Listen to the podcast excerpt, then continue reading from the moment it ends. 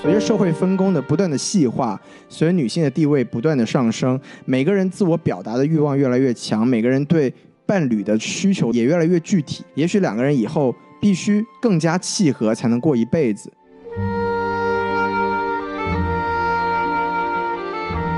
好，欢迎收听什么电台？哎，我是王老师。我是西多老师，哎，我们这个北美分部啊，又来给大家做节目了。没错，我们新年新气象，哎，先跟大家说一声新年快乐，新年快乐万事如意。万事如意。哎，我们今天啊，又给大家聊什么电影呢？西多老师今天咱们来讲一个这个颁奖季非常重头的一个电影啊，哦，对，叫做《婚姻故事》。了不得了，哎就是 Marriage Marriage Story，没错是吧？空老来说呢，就是 Marriage Story 是吧。哎，你这口音音还是非常的标志我，啊我都。不知道这什么口音了，这是啊。反正上一期我们不是给大家做了一期那个好莱坞往事嘛，没错，然后我们就是请了一位这个脚特别漂亮的小王老师，没错，哎，难得来个女嘉宾啊。是，的。哎，这次我们请来又一位非常美丽的女嘉宾，对，我们现在就是北美就是喜欢请女嘉宾。你瞧瞧哎啊，我们这边人杰地灵啊，哎，这位女嘉宾厉害了，她的瞳孔特别好看。是。是是，嗯，所以这个较好看的这个女嘉宾呢，就适合这种恋足癖的导演，没对错，吧昆汀嘛， 对。哎，但我们这种瞳孔好看的女嘉宾呢，就适合这种恋童。哎，您您您啊打住打住打住！哦，打这住这不对啊，没有没有这个没有这个没有这个病啊，没有这种癖好啊，是是是是，好好。对对对。 那我们来这个隆重欢迎一下莫非老师。哎，莫非老呱师，唧呱唧呱唧呱唧。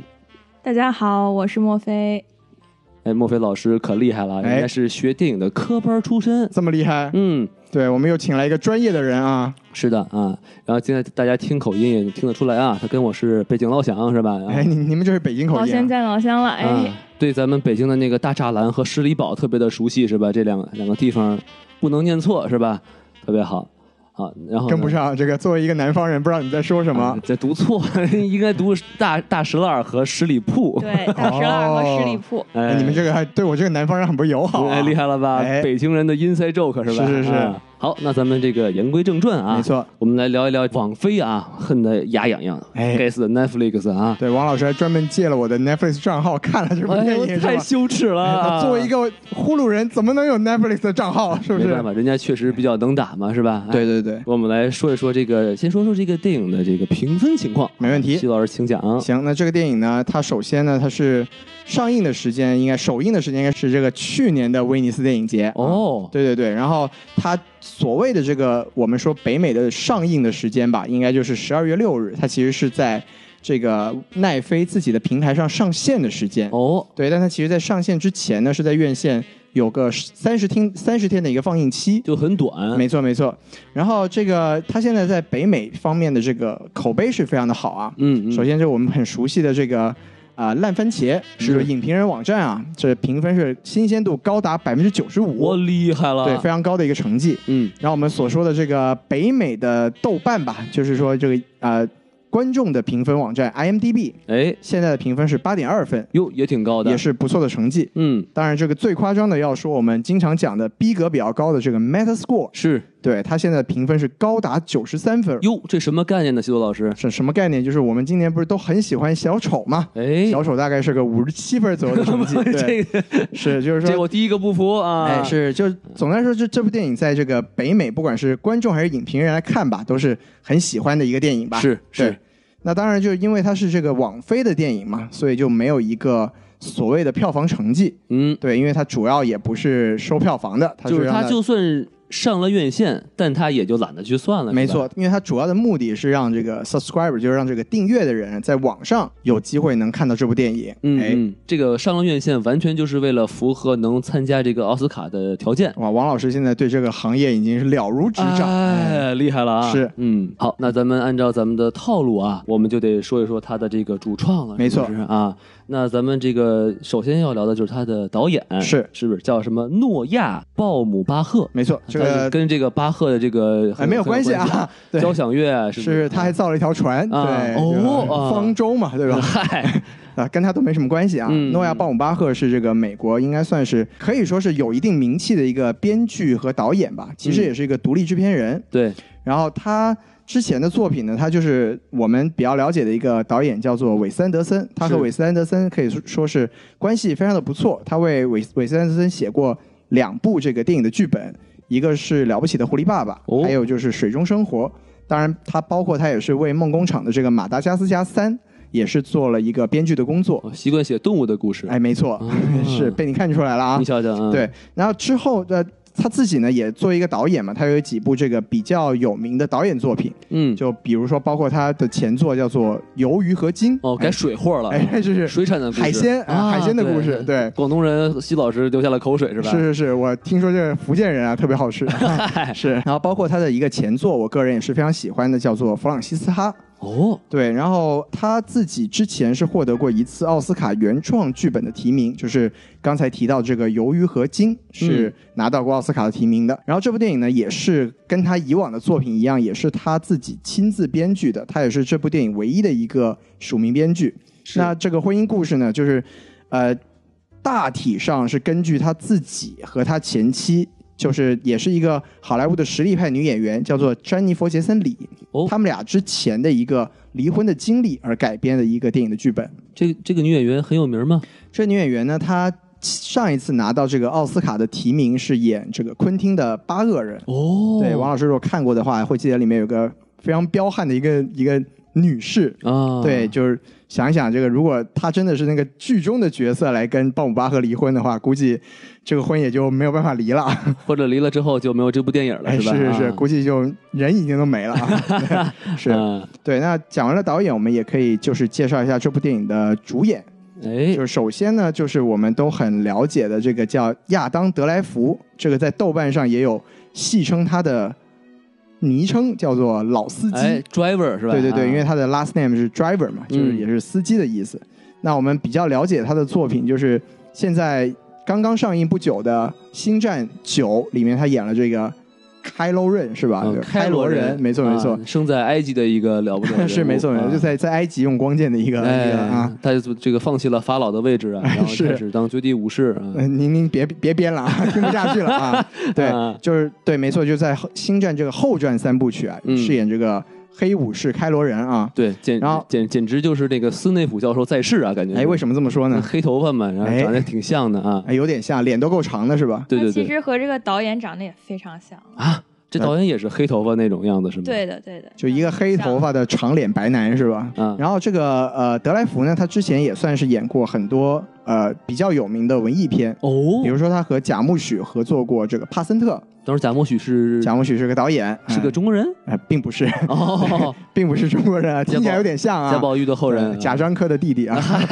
都没什么关太系，乱了，什 么辈分儿是啊？并没有关系啊，对啊。然后还有包括他演过这个科恩兄弟的《醉乡民谣》，嗯，这是他和鲍姆巴赫其实是第四次合作了。比如说在之前的这《弗朗西斯哈》里面也有他的身影，他演那个女主角的室友。对，然后他去年呢是第一次获得了这个奥斯卡的提名，就凭借斯派克里的这个《黑色党徒》。那这个开罗人我们就介绍介绍到这儿啊。对，然后女主演我们大家也是非常的熟悉，就是我们的这个黑寡妇寡姐哎斯嘉丽·约翰逊，了不得了，可以说曾经也是这个文艺片女神啦，是吧？嗯对，演过比如说《午夜巴塞罗那》啦，演过《赛末点》啦，这个是跟 Woody Allen 的合作。嗯，还有一个那个穿秋裤的那个是吧啊，？穿秋裤那个就不是文艺 片了，那对对对，那个是那是广广告攻，攻啊哦壳机动队是吧？王老师说的是这个攻壳机动队，大型秋裤广告，没错没错嗯没错。然后包括他和这个索菲亚科波拉也合作过这个《迷迷失东京》，哟对，是。然后这个我们大家更加熟悉的，当然就是在漫威里面的这个黑寡妇了。深入人心。没错没错，然后明年也有他这个个人的这个单体电影，毕竟这个复联四牺牲之后，连个葬礼都没有，吧是嗯，对大家都没有想念他的意思，哎，非常的非常的难过啊。嗯，对，然后这个电影呢，讲完两个主演，当然最重要的两个主角就是他们俩了，就对因为对对婚姻故事嘛，讲的就是他们俩离婚的故事。对对对，如然后果是有三个人的话，那就不是婚姻故事了，是吧？对，那就那是什么呢？嗯，小三故事是吧？哎，是吗？啊那是文章的故事。哎 哎嗨啊 PG One 的哎没有了。哎，啊 是是宋哲的故事，这也有可哎能。天哪，嗯，对我们知道太多 了，是吧？对。啊，然后还要介绍一位的，就是这部电影里面可以说是一个比较主要的配角，叫嗯劳拉·邓恩。哦，她在是里面演的是这个 Nicole 的女律师哦对 Nora，对啊 Nora，、对这个演员，她其实也出道非常早啊，嗯她以前是出演这个啊、侏罗纪公园》的，然后由于女主这个角吗还是女主角之一吧。哦对？OK，嗯，然后由于这个《侏罗纪世界》现在不也在拍嘛，之前的新闻也确定了她会回归这个将在明年上映的《侏罗纪世界世界三》。哦，对厉害了，然后像在近几年里面，可以说在很多地方都可以看到她的身影，比如说她跟刚才我们说的这个老司机啊，是合作了其中一部《星战》，哦他在《星战八：最后的绝地武士》里面是有出演的，哦，他是一个那个一个将军，呃将军是吧？对反叛军的一个，对。没错没错，啊就是他光速撞撞击对方舰队的那个他下令的就是他自爆了是吧？哎他自爆了啊没错嗯嗯暴狼哎，对，但是有意思呢，就是他跟这个开罗人在《星战八》里面两个人是完全没有对手戏的。是，然后包括格雷塔·格韦格新拍了一部这个《小妇人》嘛，嗯他哼，在里面也是一个主要的配角的哦，还有角色，他，对，还有他，哦没错。然后这两年 HBO 有一个非常有名的电视剧集叫做《大小谎言》哦 （Big Little Lies） 是那个万磁王演的那个是吗？啊，并不是是大女主戏，就哦包括，OK，OK 有这个 Nicole Kidman 啊，有这个瑞希·威瑟斯彭啊，然后她也是其中的就是所谓的 Monterey Five 里面的其中一个女士，也说明对他这个咖位也是挺大的啊，咖位也是蛮重的，对。然后嗯他们三个人现在在这个颁奖季也都是可以说是呼声非常的高，哎，三个人都是入选了金球奖的这个呃候选的名单里面，厉害。了，前两位当然就是主角啦，然后这个 Laura Dent 就是一个女配角的这么一个入围，确实演的不错，没错，嗯，这也是我们就很喜欢这部电影的其中一个原因了。对。二零二零年就是我们也可以预见，就应该会在国内上映了。但是就是毕竟这个电影应该是 R 级嘛，对吧？没错所以它这个删减的情况可能就不知道了。对这个，当然这部电影它所谓的 R 级，它主要也是来自这个语言上嘛，哎因为有很多这个脏话，对，这个我们就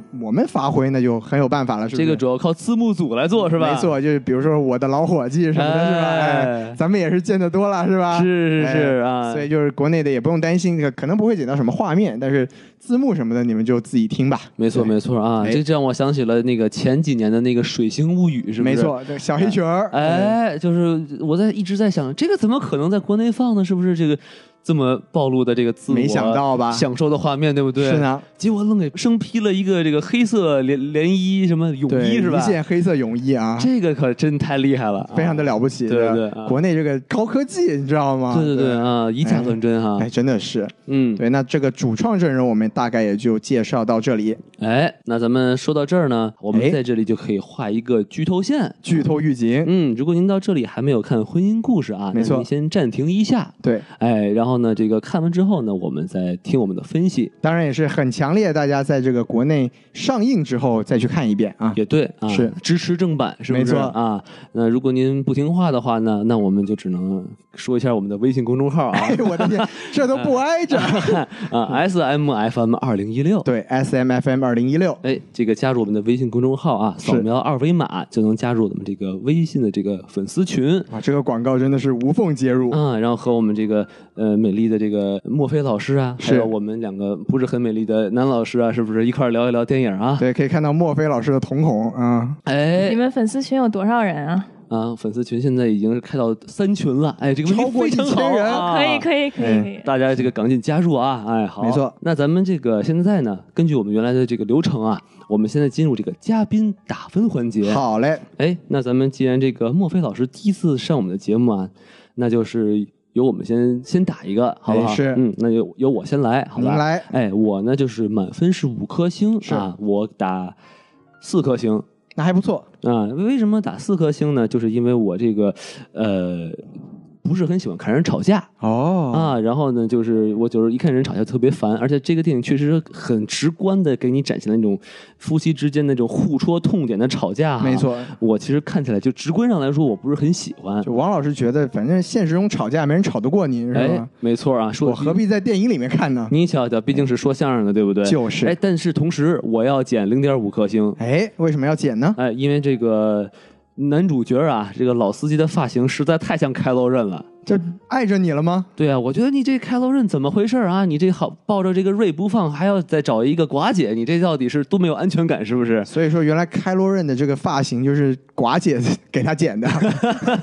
不是，这真的是太像了，就是简。直就是一模一样。对啊，就是我一看他，我就觉得你怎么不使原理吵架呢？是不是？厉害谁能吵了。得过 你，对吧？是，啊，然后但同时呢，我再给他加零点五颗星，所以您这到底是多少星啊？是因为我第一次看哈、我就是觉得特生气，为什么生气因为呢？我就觉得我操，这男的怎么这么惨啊？这开罗人啊，不是这个这个男主角 啊。我的天，哎呀，然后看完第二遍之后，我才发现其实这个电影里面呀、埋了很多细节的梗在里头。哎，咱们一会儿可以说哎，一会说。儿我们可以说一说。所以我看完这些细节之后，我发现这电影其实还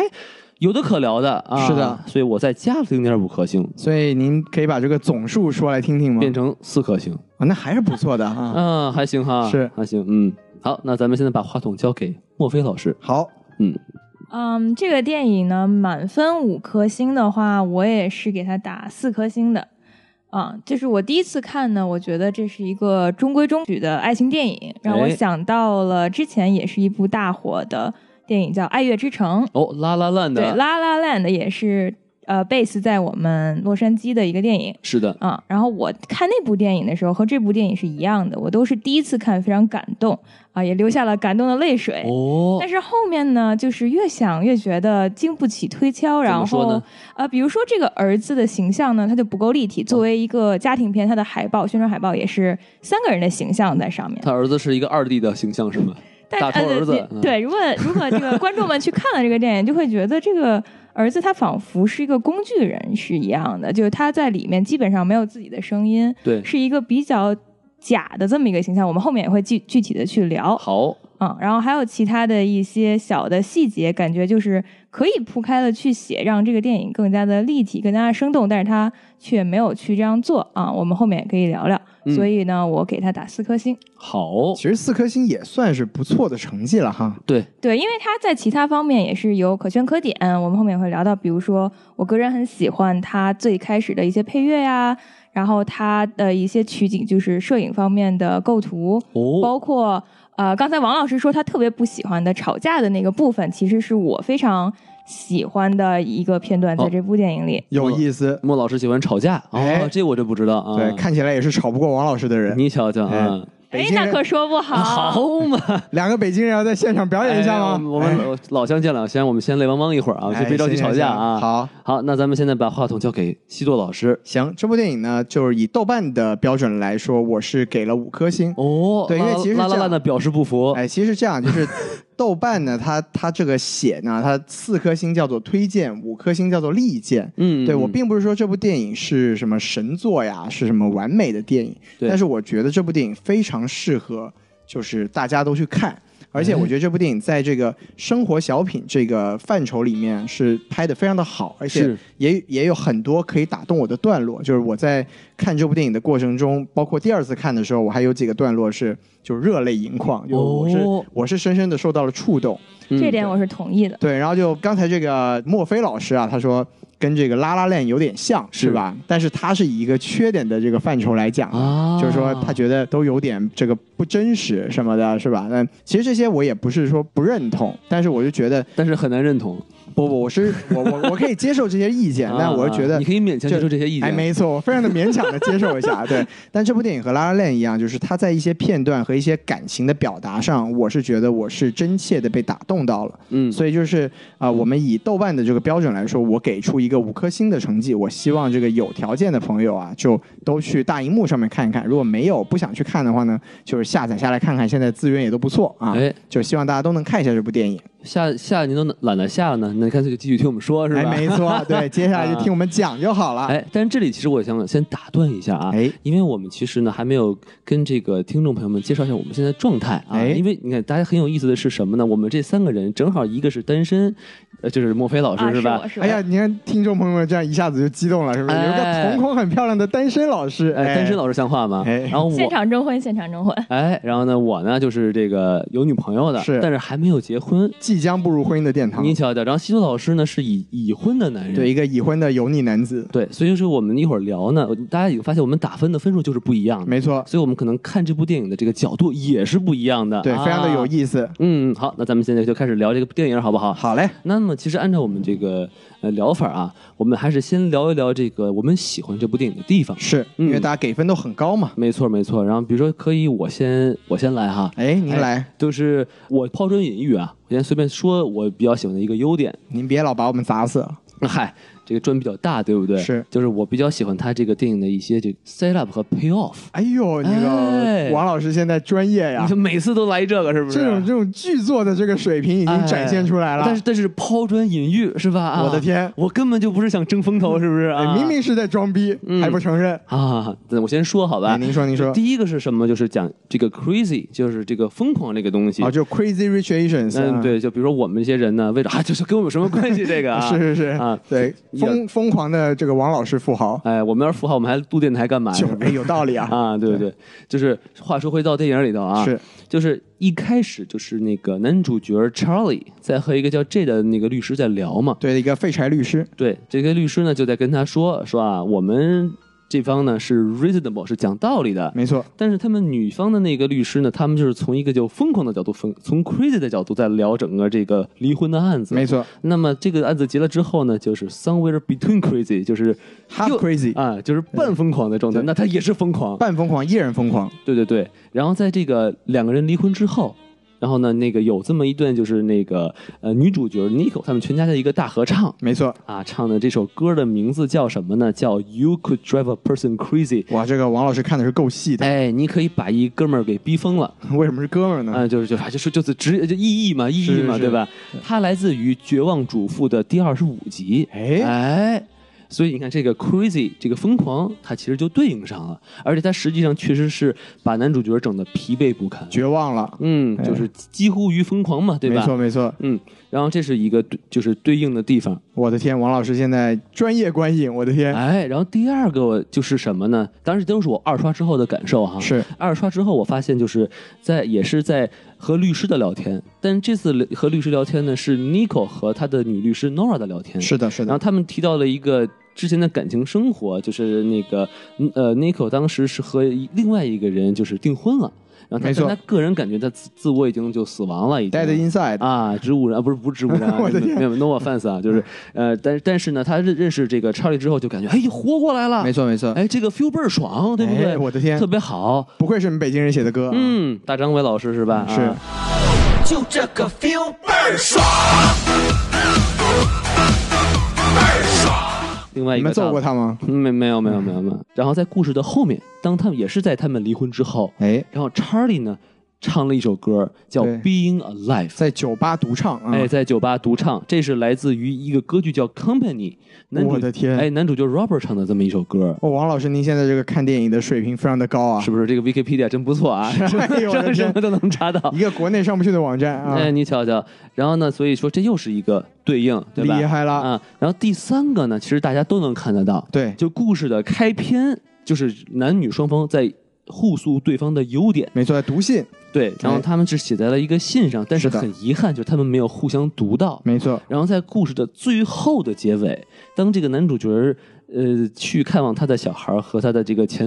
也不前算妻，前妻啊，哎对，对吧已？经尘埃落定了嘛，对对对，然后看小孩在在认字儿呢，是啊，这个，然后一看你读什么，一读，哎，正是这多年之前是吧？前妻写给自己的这个表扬信啊，不是什么表扬信， 就是这个，哎 对这个这这这感这封谢信啊感 好人卡不是那 哎呦个，就这封真是信好人卡呀！啊，这三段对应，其实我觉得还是很有意思的。王老师现在这个理工科的看片过程越来越牛逼了，哎，非常的佩服。哎，那咱们下面哪位老师？我们让莫非老师来说一个吧。莫非老师走一个，哎，呃，这部电影我给它四分嘛，其实所以我还是有很多喜欢的地方的。您说说。那我第一个很喜欢的地方呢，就是它开头的时候啊，这里剧透预剧透预警了。开头的时候呢，它是有一个长达七分钟的 voice over，就是这个声音旁白啊。然后这个声音旁白呢是由两段音乐组成的。那它的哦 composer 就是作曲家呢是兰迪纽曼。那兰迪纽曼呢是在美国好莱坞非常著名的一位作曲家，哦他的家族呢俗我们俗称为纽曼家族。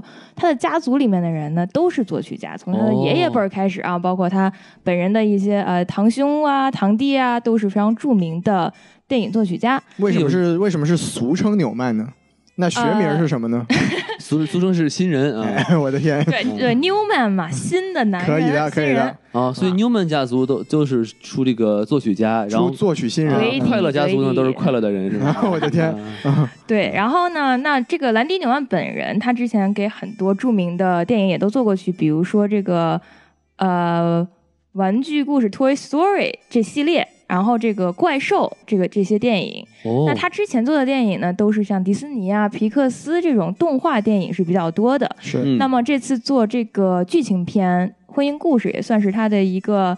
呃新的突破。就是一个挑战，对，对他来说是一个新的变化。那他做了两首曲，第一首叫《What I Love About Nico》，然后第二首叫《What I Love About Charlie》，哇哦，就是这个妮可女主角和查理男主角在读写给对方的信的时候，分别做了背景音乐。我太厉害了，嗯我觉得是非常感人的，也非常符合他们念信的这个内容。就是它两根封，信的标题，对，两封信它的标根题。据根据这个信的内容来作曲哈，，对他，我看了一篇对他的采访，他说他拿到这个片子的时候还是比较惊喜和惊讶的，因为嗯一般找他的都是这种卡通片嘛。对，然后，但是这个导演呢，找他写这么一个剧情片，然后看了好几遍，这最开始这七分钟，他觉得非常的感人，嗯然后他就往这种啊浪漫啊非常就是甜蜜的方向去进行创作，嗯那效果呃也是非常好的。哇我是觉得呢，他这两首配乐。是起了一个非常好的头，非常抓人，就把这个这个爱情故故事的这个基调啊给奠定了，让你开头是一种非常甜蜜蜜的感觉，说、嗯啊好正面，他们好爱对方哦，就是这样的一个感觉，然后和后面进行一些争吵啊、一些矛盾啊，包括对簿公堂，形成了对一个鲜明的对比。用这个啊优秀的音乐制造了一个甜蜜的假象啊，对啊，那我们之前也提到，他们家的人都很厉害。那他今年呢，这位作呃作曲家也是和他的一位堂兄叫汤马斯共同入围了奥斯卡，哦，然后同样要去角逐这个配乐的这个奖项。那他这个堂兄的这个作品是什么呢？啊、是一部电影叫《一九一七》。哦，啊哦，是个战争电影，厉害了非常的期待。那除了这个开头非常抓人，我非常喜欢之外呢，呃，之前我也提到了，我特别喜欢他们最后呃靠近后面那段大吵架的戏嗯啊、那在这里我就想引出这部电影，其实呢也有很多呃伯格曼的这个隐喻在里面。伯格曼的啊隐喻是怎么伯理解，格曼呢是一位非常著名的导演，那他非呃他是一位比较老老的导演了就，大概什么时代呢？啊、这位英格玛·伯格曼导演呢，他是一位一九一八年出生的，在二零零七年去世的这么一位导演。哦，然后他的有很多著名的这个作品，其中有一部呢叫《Scenes from a Marriage》，就是国内翻译为《婚姻景象》或者嗯叫做《婚姻婚姻生活生活》对啊，这两种都有。那这里面呢，也是有一段非常精彩的吵架的戏，就是。这部电影里，他们两个要去签这个离婚协议书的时候呢，他们两个人发生了争吵。嗯，然后也是互相诅咒对方，呃，骂对方说，呃，男主角更是说我恨你，我恨你，连续说了三次我恨你这么一个戏，然后最终发展到这个冲突是男主把女主就是前夫把前妻打的这个是头破血流火啊，但是反而呢，他们在打完这架之后，女主仿佛是放下了自己， 然我后操终于呃释怀了这么一个呃状态。可政谓治很是不正确啊！，可谓是不打不相识 我的天什么玩意对，儿啊！这个我们不提倡啊，家暴不提倡啊，对家暴，家暴这绝是犯对是罪啊不提倡哎对对的。啊但是我们可以看到，这部《婚姻故事》和伯格曼这部《婚姻生活》这个吵架戏有很多相像的地方，都是是恶语相向，说我对恨你，我想让你死去什啊，么我然后恨不包得括你有被一车些。撞死什么没对，错没的，错我特别我的对过分啊！恨不得我被我我让你被车撞死，然后包括在婚姻故事里，这个男主也是有这个砸墙的这么一个镜头去宣泄他的情绪。哎，啊，这部呃这段打架的呃吵架的戏呢是非常的精彩的。对，其实这个电影里面也有一个地方是直接对这个婚姻生活的一个致敬啊，嗯，就是当他们第一次在这个女主妈妈的家里面，然后当他们的儿子睡着了之后，这个 Charlie 他们在啊、呃门外看着一些挂着的一些画儿。嗯然后有其中一幅画儿，就是上面写着，就是他们两个人，介就可能是一个杂志的文章吧，介绍这个 Charlie 和 Nicole 这对夫妻。然后旁边写着的就是它的标题就是 “Since from a Marriage”。哦，对，这其实就是直接对应了这个伯格曼的这个婚姻生活的一个英文的译名哇，。这是一个小彩蛋在里没头，错，没是不错，这是其实就是的，非是常的。直接的证明了说这个导演说我我是有这个致敬伯格曼的这么一个一个动作的。这并不是抄袭，这就是致敬，是吧没错嗯，还有另外的是，《婚姻故事》导演呢在接受采访的时候也有提到说，他在这部片子里用了更多的特写。去描述人物的情绪，哎，是挺也多的。是通过看了伯格曼的一些电影，像他的另外一部电影叫《Persona》进行致敬。啊、那我们可以看到在，比如说呢，在这这次吵架的这段里，这个镜头的设置是两个人其实是在男主角查理在 L A 新租的出租房里产生了这么一个矛盾，然后他们先是在厨房，后来又到了卧室，然后两个人的这个距离呢是忽远忽近，嗯，然后像是两个人在进行一个拉锯战的感觉，然后最终终于是在客厅两个人相遇了，然后爆发了这个吵架戏的这个最大的冲突，应该是整篇最大的高潮了。对，整嗯片最大的高潮。然后在这里呢，两个人在客厅的时候，导演用了很多的特写，两个人的脸的大特写。嗯，他们面目狰狞，然后泪水、我吐沫横飞的这么一个场景是，呃，非常好的一个情感的宣泄。就是大家很难，如果没有看前头，就很难想象为什么寡姐和开老人不打架只吵架是吧？这这这是为什么？是吧？对，开罗人就站在那里说：“你再吵，我就要掏出光剑了。哎，并没有这么回事儿啊。寡姐说你再吵我，我也不知道我能干什么。我从天上这个夹用大腿夹你脖 子，嗯，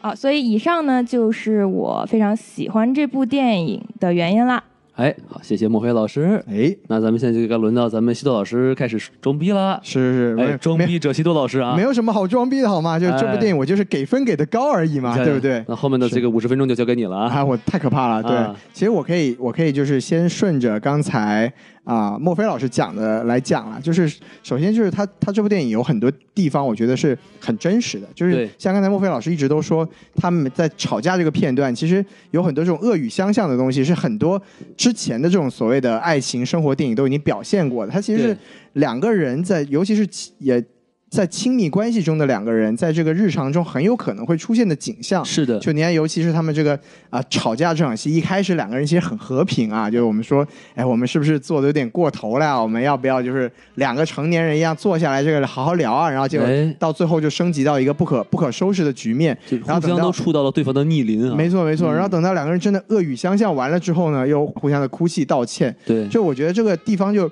为什么我说这种地方很打动我，就是我觉得它确实是这个每个人真实生活的一个刻画。哎，就是很多时候这种明明是大家想好好聊天、好好说话，但到但到最后很有可能就会走上了一个这种不可收拾的一个结尾。都上头了，对，然后到最后大家其实等冷静下来，又会觉得哎自己刚才做的很过分，覆水对不对难收。没错没错，就是我觉得我觉得这个东西就是真实是这部电影给我的一个最大的一个就是优点吧，我觉得我喜欢的地方。好，就包括就包括他其实他们他在很长的一个过程中是在讲这两个人他们互相在这个清算自己在这个感情关系中的付出和索取。啊，这个东西我觉得就是说，其实就比如说特别真实的地方就是，呃，他们俩吵架的时候也在说嘛，说呃，Charlie 就说你当时是利用了我，逃离了你当时的生活，哎对不对？然后这个这个你扣就说，哎你你这个人太自私了，就你自私到你已经和你的自私融为一体，感受不到自己的自私。哎就是其实他们两个人在这个过程中，他们如果其实很多时候在亲密关系中，大家彼此的这个给予和索取都是很自然的和很自愿的。但是对等到你的关系进行到一个尴尬的局面的时候，你可能就会去回想你做这些事情到底是不是值得的，或者说你可能会跟对方去为了一些很小的事情去争吵，或者说去斤斤计较。亲密关系就是这样的一件事情，就是当你沉浸在其中的时候，你的付出都是值得的。哎，但是也许当你有了一定的距离，或者说你的爱没有那么深的时候，或者你发现你的这个是获得和付出不成正比的时候，没错啊，当你去真的回看的时候，就是总结来说，就是亲密关系真的是经不起清算的一种东西。就是的，我们经常说人性是不能考验的，对其实亲密关系一样也是不能考验的。嗯，这部电影它很长的一个篇幅，就是他两个人的亲密关系自己在清算，放到法庭上去清算，由周围的人去清算，到最后两个人就会落得一地鸡毛。然后当他回到最后的时候，你会发现啊，原来还是两个人的事情，对其他人都会慢慢的散去。所以我觉得这一点是非常打动我的。对对，然后还要说的话就是，首我特别喜欢这部电影的一个地方，就是我觉得它的视角非常的好。哦，就是当我们在看一个爱情故事的时候，尤其是这个电影，它是一个其实它片名叫做婚姻故事，，对，但它其实是个离婚故事嘛，对吧哎？，当我们在看这种情侣之间出现矛盾的时候，我们很容易去带入一个调解员的一个视角，这就确实确实电影里有一个嘛，对吧？对对对，也也很有趣，就是、嗯就是第一幕很很棒的地方。他第一幕首先他说，他是以一个两个人互道优点作为起作为这个开篇，哎这然后拖出来一个调解员的这么一个身份。这样我觉得就是我一刷的时候啊，就是第一时间我就带入了这个调解员的身份。嗯，于是我在整个电影第一个第一次看的时候呢，我就觉得我开始算两边谁做的对，谁做的不对。嗯对，我觉得这这部电影很有意思，就是你不管从什么视角去看，你都可以代入。你对从这个呃调解员的身份，你可以去代入，你可以去数两边谁做的好，谁做的不好。哎，你如果作为女性视角，你可以确确实实的在这个 Nicole 她表达自己的不满的时候，你能感受到她的愤懑你和她同时也能感受到她这个丈夫或者前夫的这个冷漠，没对吧嗯错，没，错。但是你当真正带入了这个前夫的这个视角的时候，你又会觉得，哎，尼寇那边好像是有一些地方做的不地嗯道，哎，不讲理，你又会同情这个这个 Charlie 的角色说好，了一起读哎。啊，对，我就觉得这个东西是非常有趣的，就是它是一个非常平衡的一个视角去解读这么一个亲密关系。所以这个非常不适合情侣一起看，是不是？其实我觉得就是它是两个方面吧，就是一方面确实是有很多人看这部电影说这是什么婚姻劝退指南是吧？对对对对就对。是，但他在我看来呢，就是我可以说到我喜欢他的另一个点，哦，就那你是说说，就是他最后的落点是非常的温馨的。他其实到了最后，他是告诉我们说，哪怕两个人两个相爱过的人到最后没有办法再走下去了，嗯，但他们最后的落点，他们的爱还是在的，他还是们可以彼互此相系鞋带的，啊对他们还是可以系鞋带儿，是吧？他们还是可以就是互相去看到对方的好。他在读到最后那封信的时候，还是能表达的，还是他当时真实的情感。唏嘘不已啊。，对，就是说他在这个所有的东西都尘埃落定了之后，爱情还是可以在的。这个哎就是很有趣的一个视角，就是因为我觉得我们都是来自传统的这个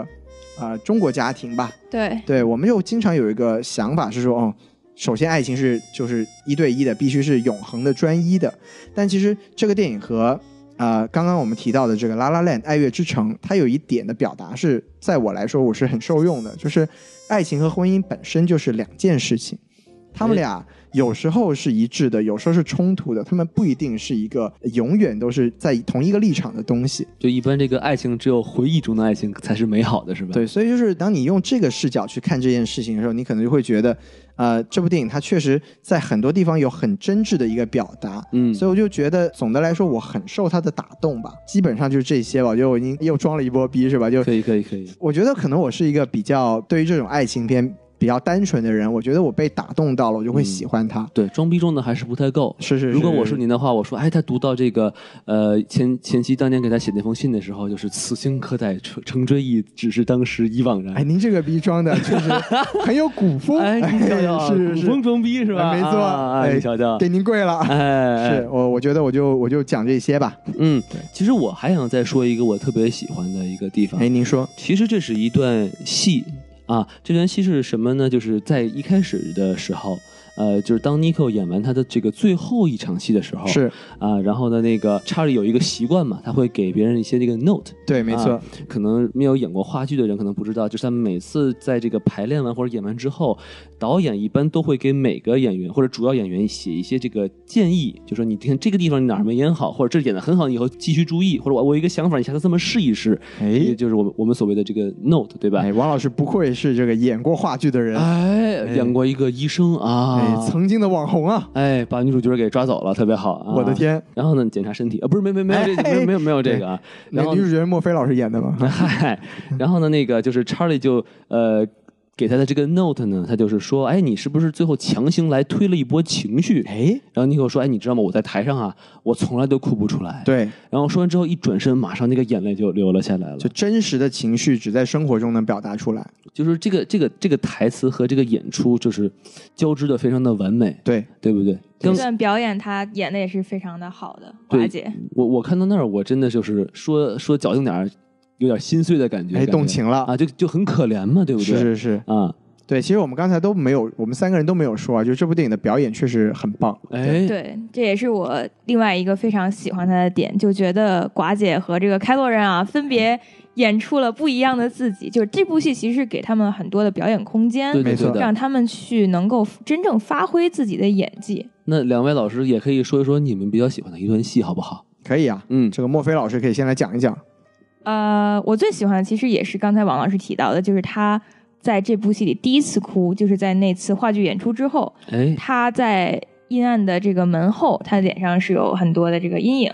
然后在这个公寓里呢，也是比较暗的这么一个环境。哎，然后呢，他站在门框边，然后他的前夫呢坐在沙发上给他讲这个演出后的 notes，然后他在那里故作镇定，默默隐忍，然后转身一转身回到卧室，哇，眼泪一下子就下来了。那个在那里，我就一下子看到，就觉得有点心碎的感觉。对，其实那个地方感觉就是男主角那个呃表达的语气有点那种冷战的那种那种感觉，就是哎啊对我你反正你要走了，我觉得也没有用了，就那种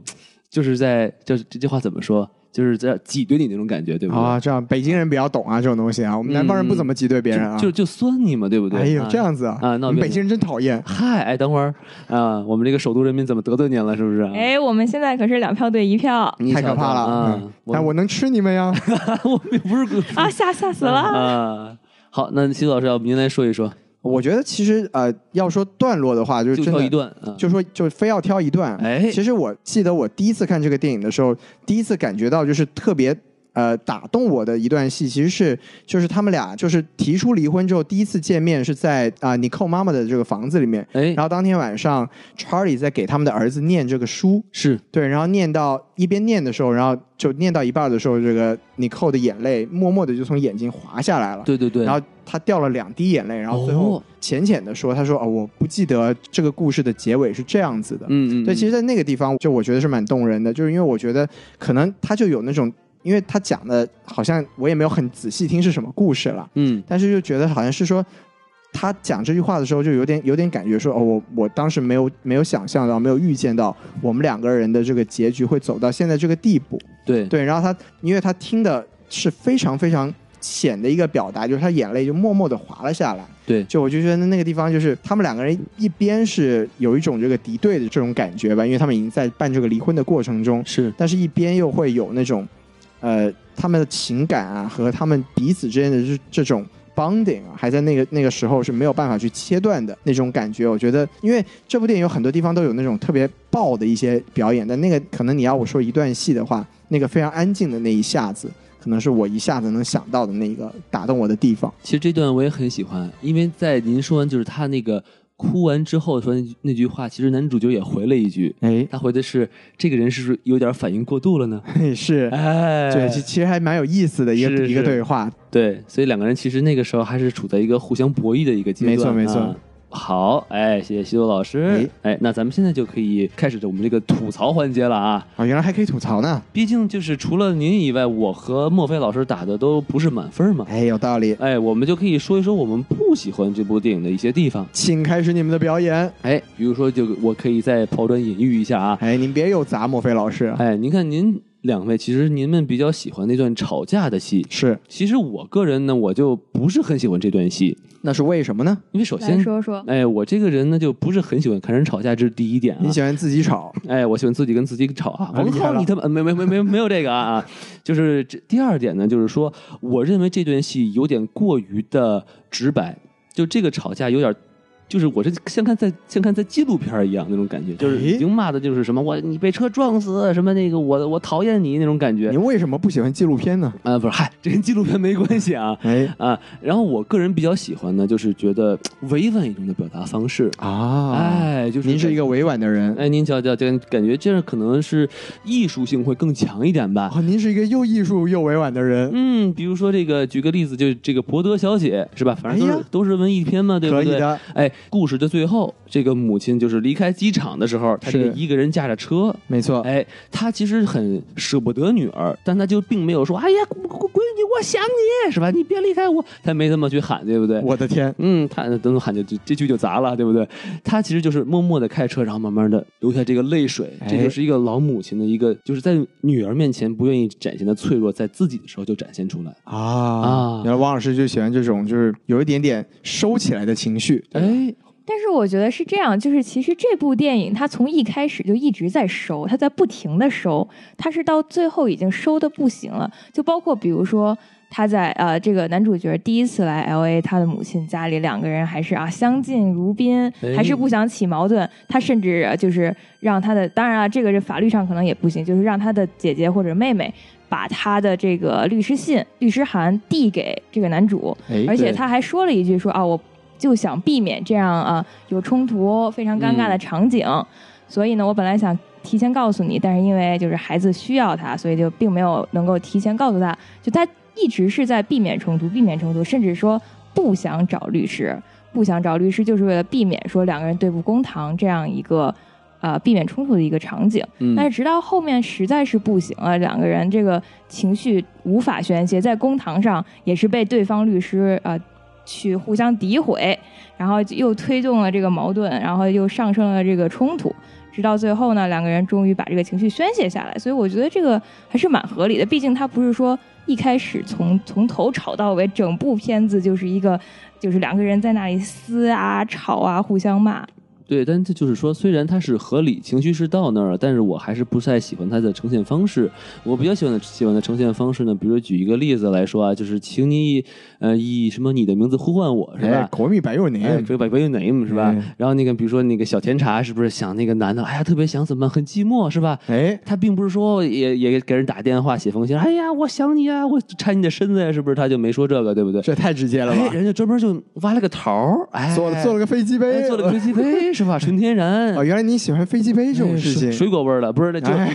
我的天，就说就是我就是高说，级，不是很直接，比较侧面，比较委婉，比较水果，不是不是不是跟水果没关系啊，就这个可能是比较符合我的口味啊，明白了。就是了总的来说，就是王老师不喜欢看人吵架。啊就吵架这件事情，我是不知道怎么委婉的。啊啊，哎对对，是，你也可以挖个什么水果吵架是吧？呃，变成水果忍者了， 那就啊对对对，哎啊，好，那那么那个莫慧老师，要不您来说一说？就是我刚之前也提到了，在评分环节的时候呢，我是看完第一天觉得非常不错，很感动，甚至流下了泪水。哦，但是我看完一周之后呢，我就慢慢去复盘这个电影，我就想说，这个不是和《爱乐之城》差不多吗？然后也不太经得起推销，甚至更像一部去呃科普这个美国离婚法律的电影。嗨，您给说说他怎么就经不起推销了？比如说这部片子呢，你讲婚姻故事，然后两个人甚至说为了他们唯一的儿子去对簿公堂了。嗯，但是在这部片子里呢，这个孩子的角色却非常的弱化，感觉就像是一个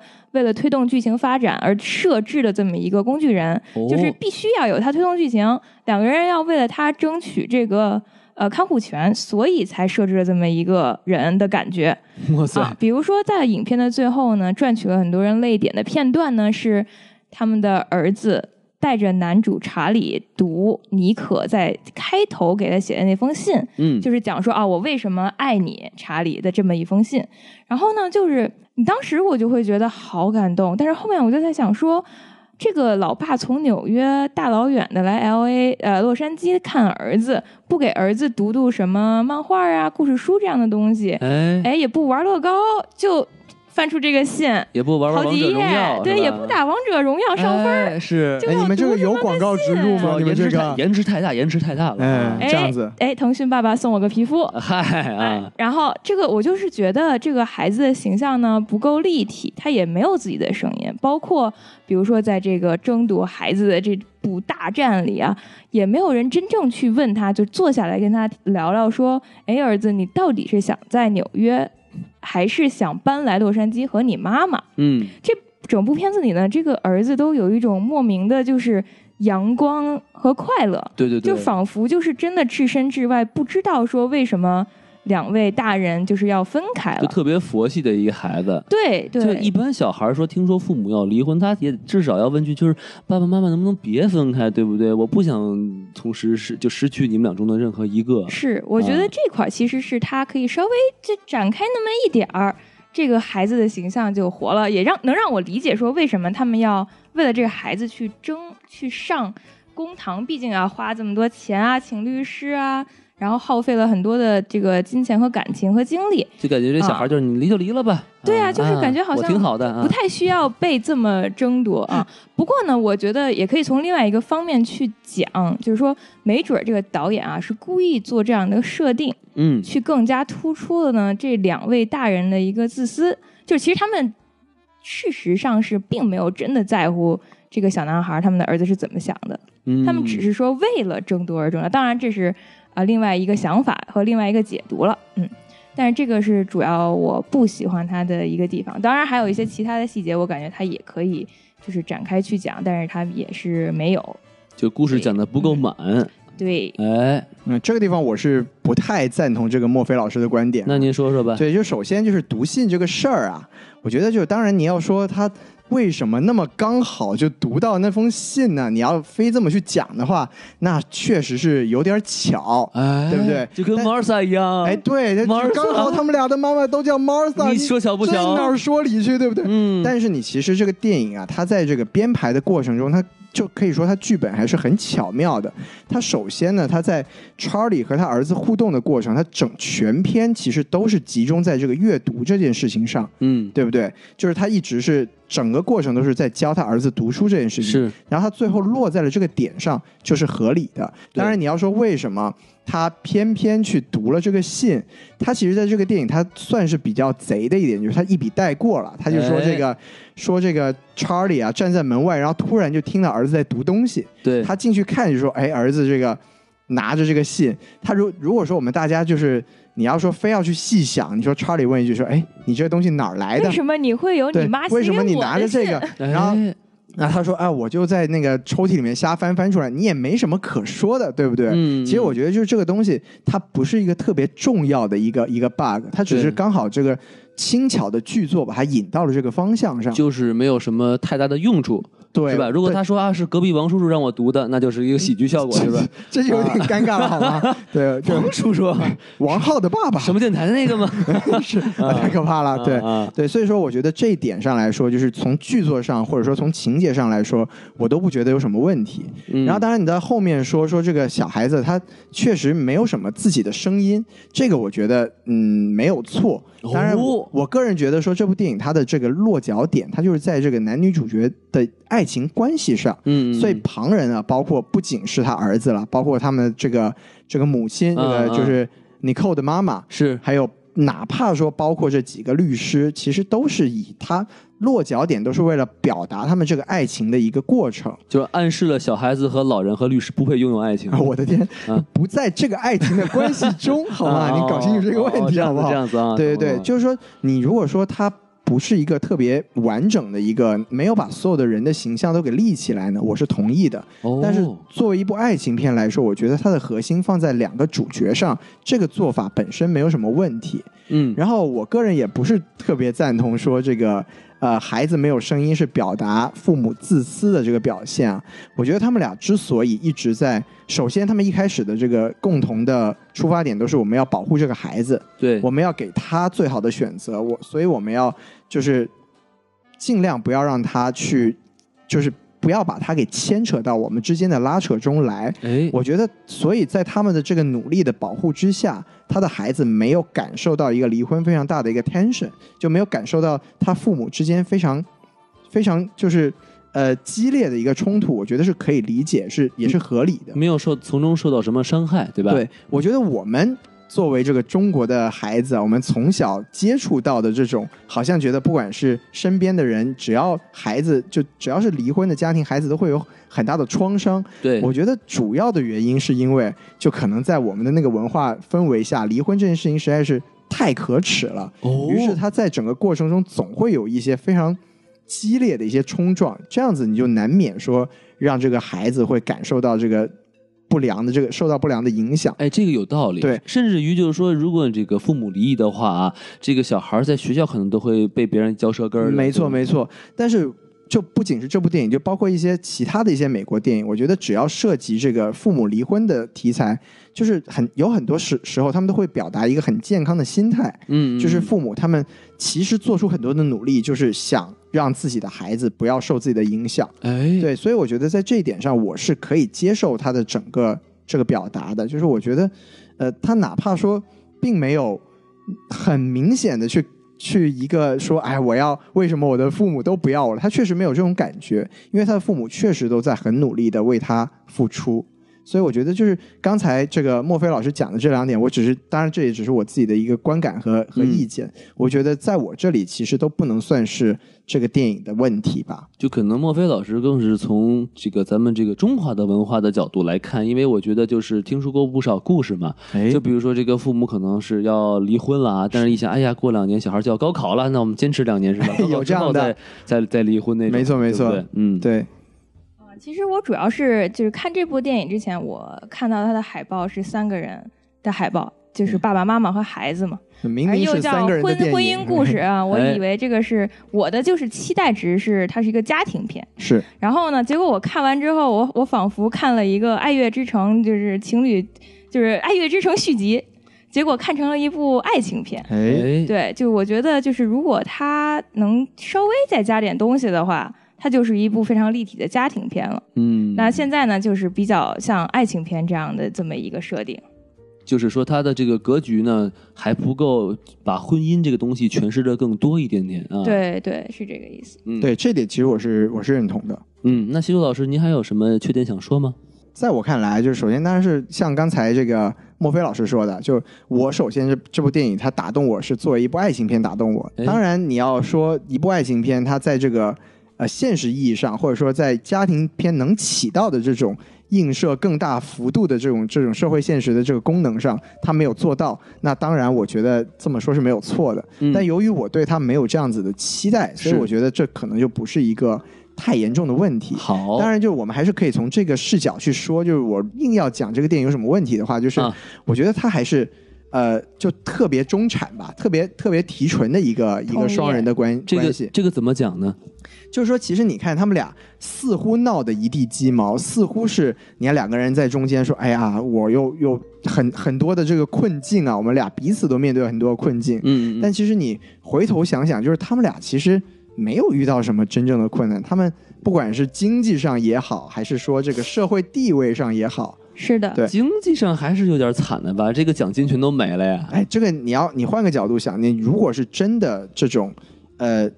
我们更接地气的这种婚姻中出现了问题的话，嗯哼你首先你不可能有资源请到那么好的律师来做也为你对做是辩的，护是，的，说实话，你真的像这个你寇说的，我的这个个人没有办没有任何空间，我都被这个丈夫给挤压。大部分这个社会上，如果真的是这样子的妇女的形象的话，她是没有机会出来发声的。嗯，而你寇，她甚至是中产中的一个高端的中产，是吧？哎，她只要想自己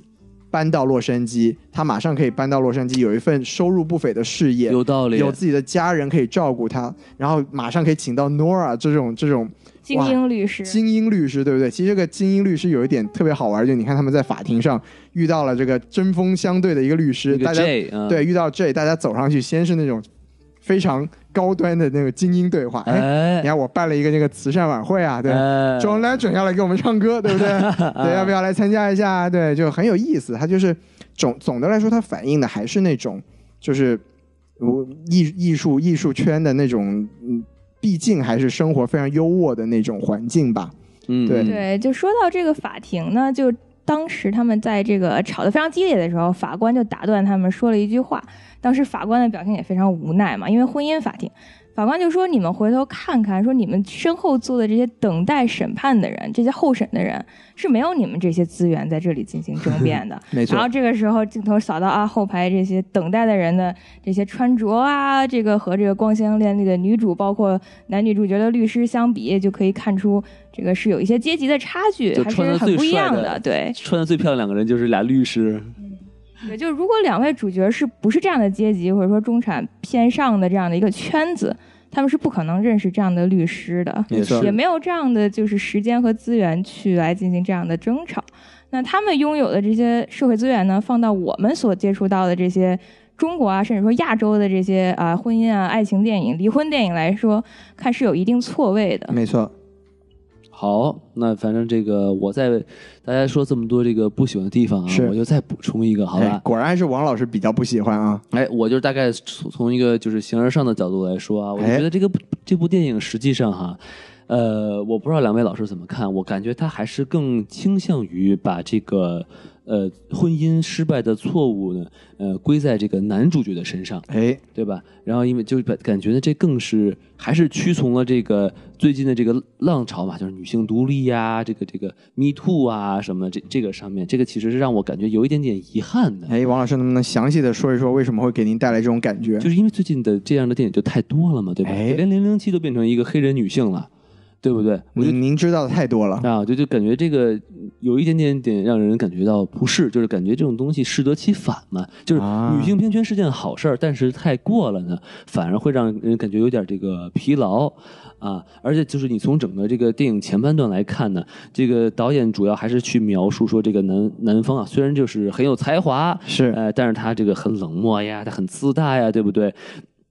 就是明明这个呃已经都闹闹到要离婚了，但是他其实毫无危机感。哎，对怎么对说？ 就是说，他这个女主角都已经找了律师了，但是这个男的不到收到律师函，他都根本就没有去想说，哎呦，这个事儿这么严重啊！哎说哎，他就他就觉得咱私了吧这事儿，私聊可还行？对不对？就感觉就他其实把他描挺描述，说实话挺蠢的，就是他根本就没有那个意识，是说两个人一旦闹到这个地步，他可能就已经很难再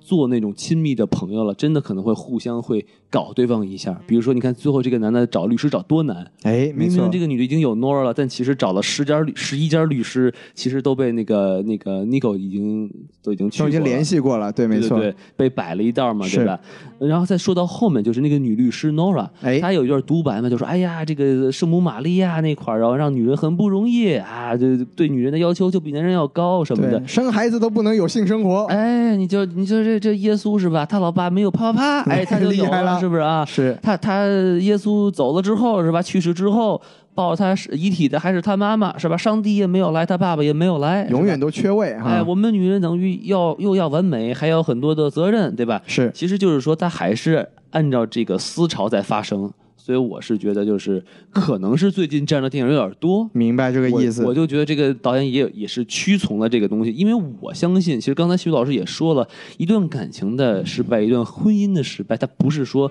谁对谁错的这么没一个错东西，没错就是两个人共同没有完成好的一个任务。对。嗯，所以王老师，师就是总的来说就是有一种反政治正确的倾向，哎，咱们啊只要这政个治正确的东西您都不喜欢唱是唱吧反？调，对不对、哎啊？对反反正我就是说有有点这么就没有对没有呃没有对任何一方有不敬啊，就是我个人的一点小小的建议。明白明白嗯。但其实我也想就是就是补说一下王老师这个点啊，就是因为这部电影它其实我们刚才也提到了，啊就是这个导演他是根据自己的一个离婚经历，就是呃可以说是改编自自己真实的离婚经历吧。哦，对，所以说我觉得他在这这个过程中，他是有一个就是回溯自己当年的这个婚姻过程的一个这个感觉，嗯，他就是可能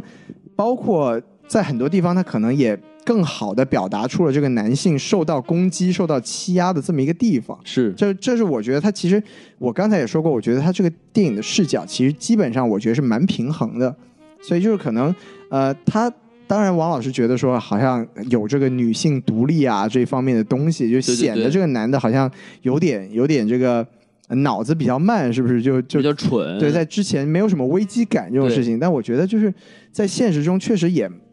蛮蛮正常的吧。就哪怕说他不管是男方还是女方，他总是因为有一方的这种对情感的忽略，才会导致最后这个结果的发生。嗯嗯，对，以所以我觉得可能在我看来，这也不是什么特别大的问题。对，也也是这么回事儿。是是是啊，但是其实我还想再多说这么一句啊，就哎是这个女律师 Nora，是，她其实更像是一个启蒙者的感觉没错，啊，就是说她反而是点醒了这个 Nico，哎，你要去反抗，这是有的，这是有你的现在生活，他他里面有一句原话嘛，说你现在其实处于最低谷，没错，哎，你跟着节走，哎，让你嗨起来是不是？然后呢，就等于是，所以你你讲到这里，你也很难说这个离婚律师的他这这个位置，他到底是间接造成了不可结束的这种离婚的这个结果，还是说他在帮助 Nico 实现了女性独立？其实是这也很暧昧，我觉其实两个角度都是可以说得通的。得哦，对，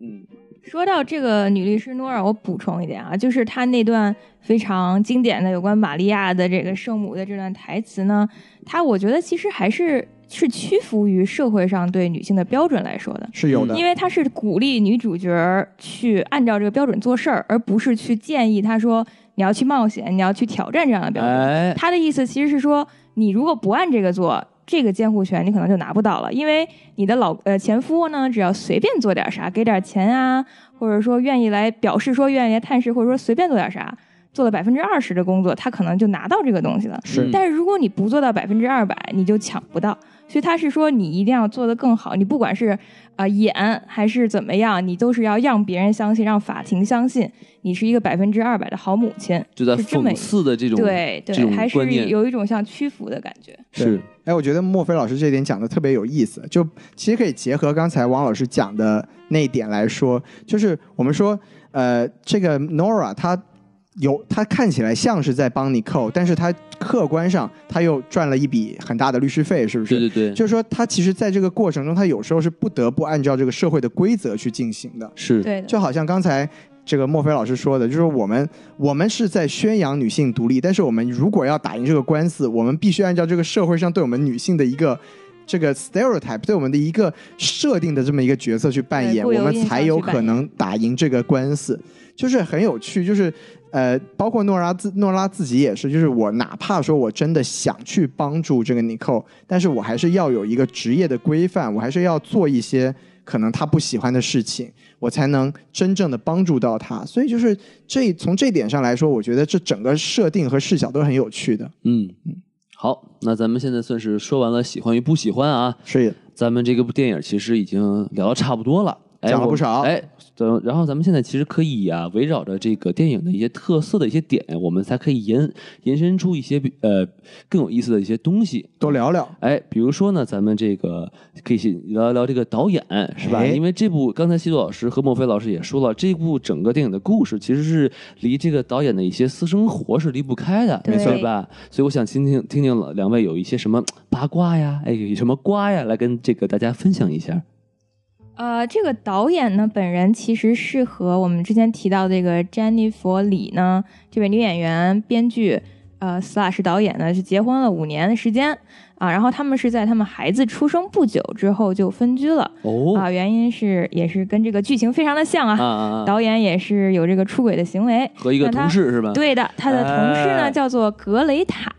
啊，她是在一部电影和这个格雷塔合作，格雷塔是这部电影的女主嗯，啊。这部电影呢叫做格林伯格 （Greenberg）。那么呢，如果你们去看这部电影的简介，可以看到这部电影的导演是啊导演本人，那编剧呢是导演以及他的前妻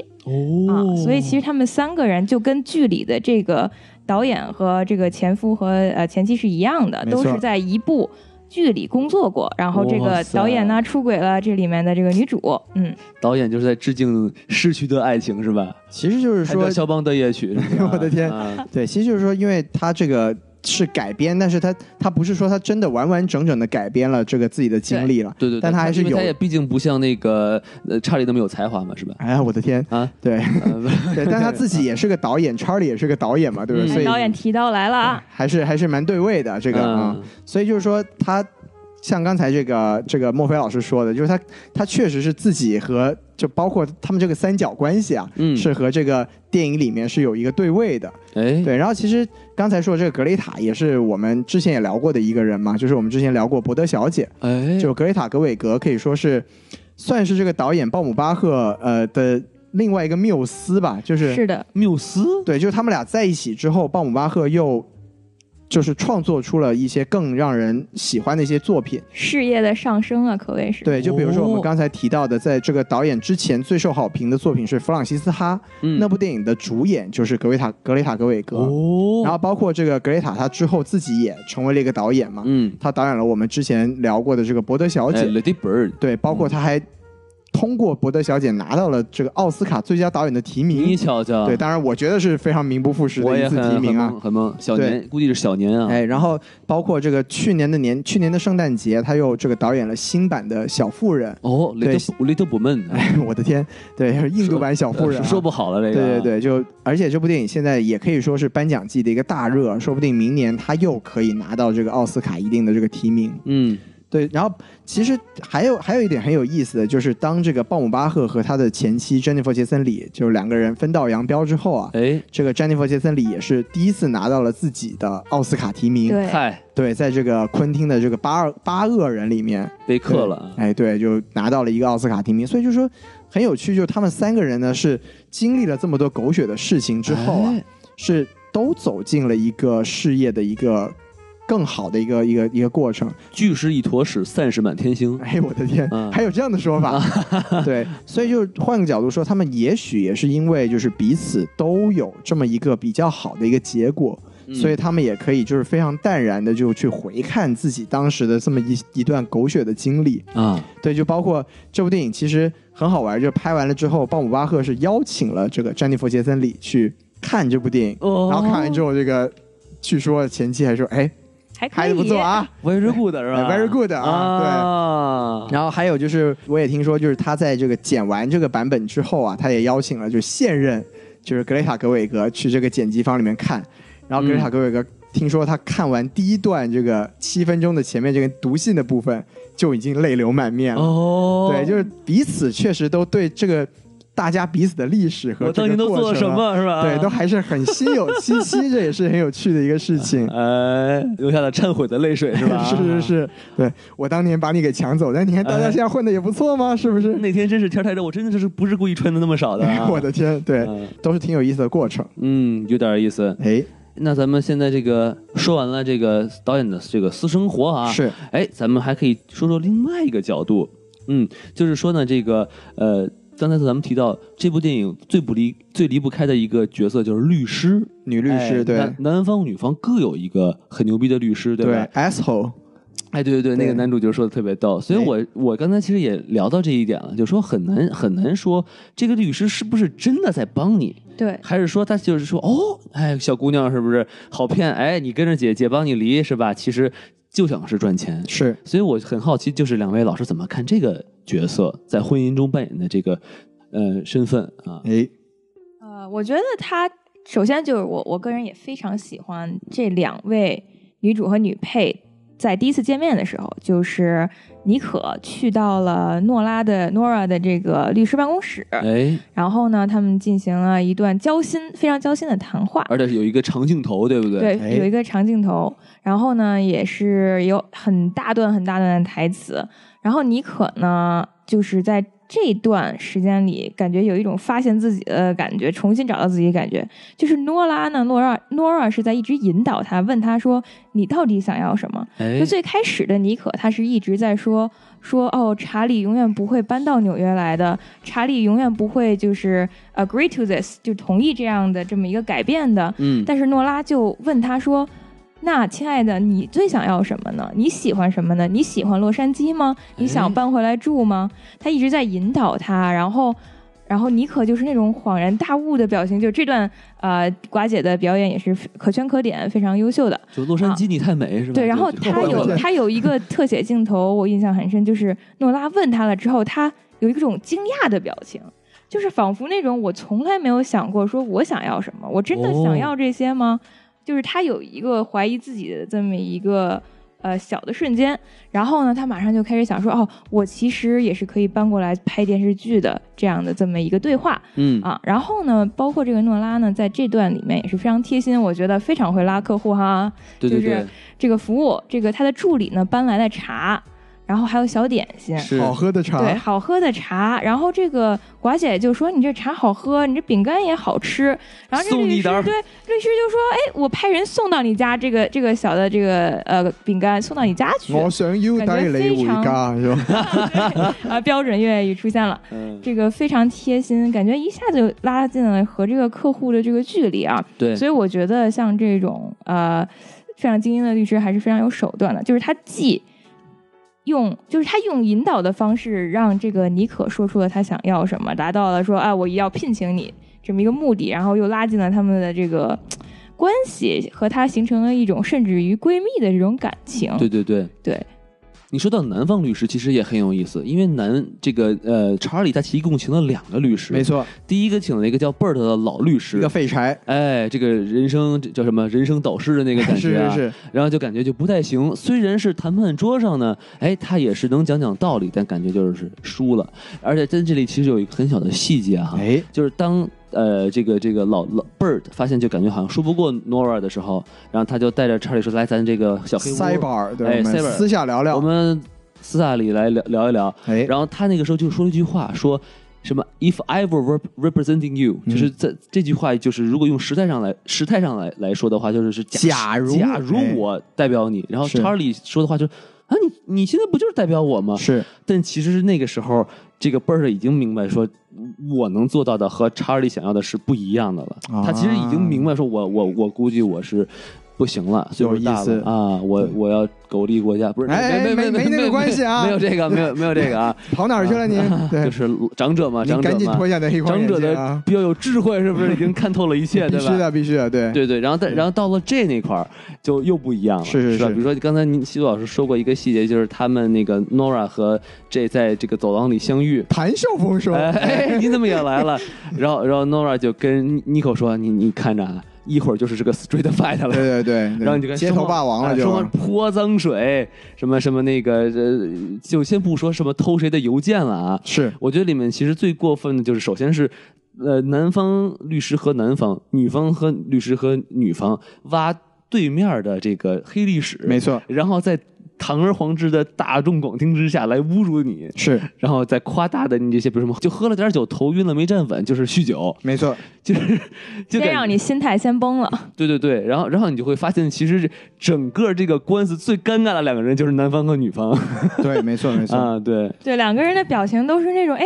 我之前没没跟你商量说要这样儿那种表情。对对对，对感怎么会变成这样？对对，为什么这样子是吧？嗯是你看着我说你有点犹豫，嗯， 我的 天啊，半导体盒呢就啊没 事儿，其实其实其实这段戏可以说，因为刚才啊、莫非老师也说过嘛，就是这部电影有点那个美国婚姻普法的那个感觉。对对对，其实这个是很有意思的，就是刚才王老师讲他。请过两个律师，一个是 Bert，就你跟 Charlie 和 Bert 之前的对话是很有趣的。就 Charlie 会说：“哎，我我特别同意你的这个人生哲学观，就是我们要和谐，啊，我们这个我们不要把事情搞得很很肮脏，然后你是唯一在整个过程中唯一一个把我看成人的一个一个人。对他其实从这个私人的这种这种心态上来说，他是认同 Bert 的，嗯哼，但是他们在这个逐渐的事态发展的过程，他是发现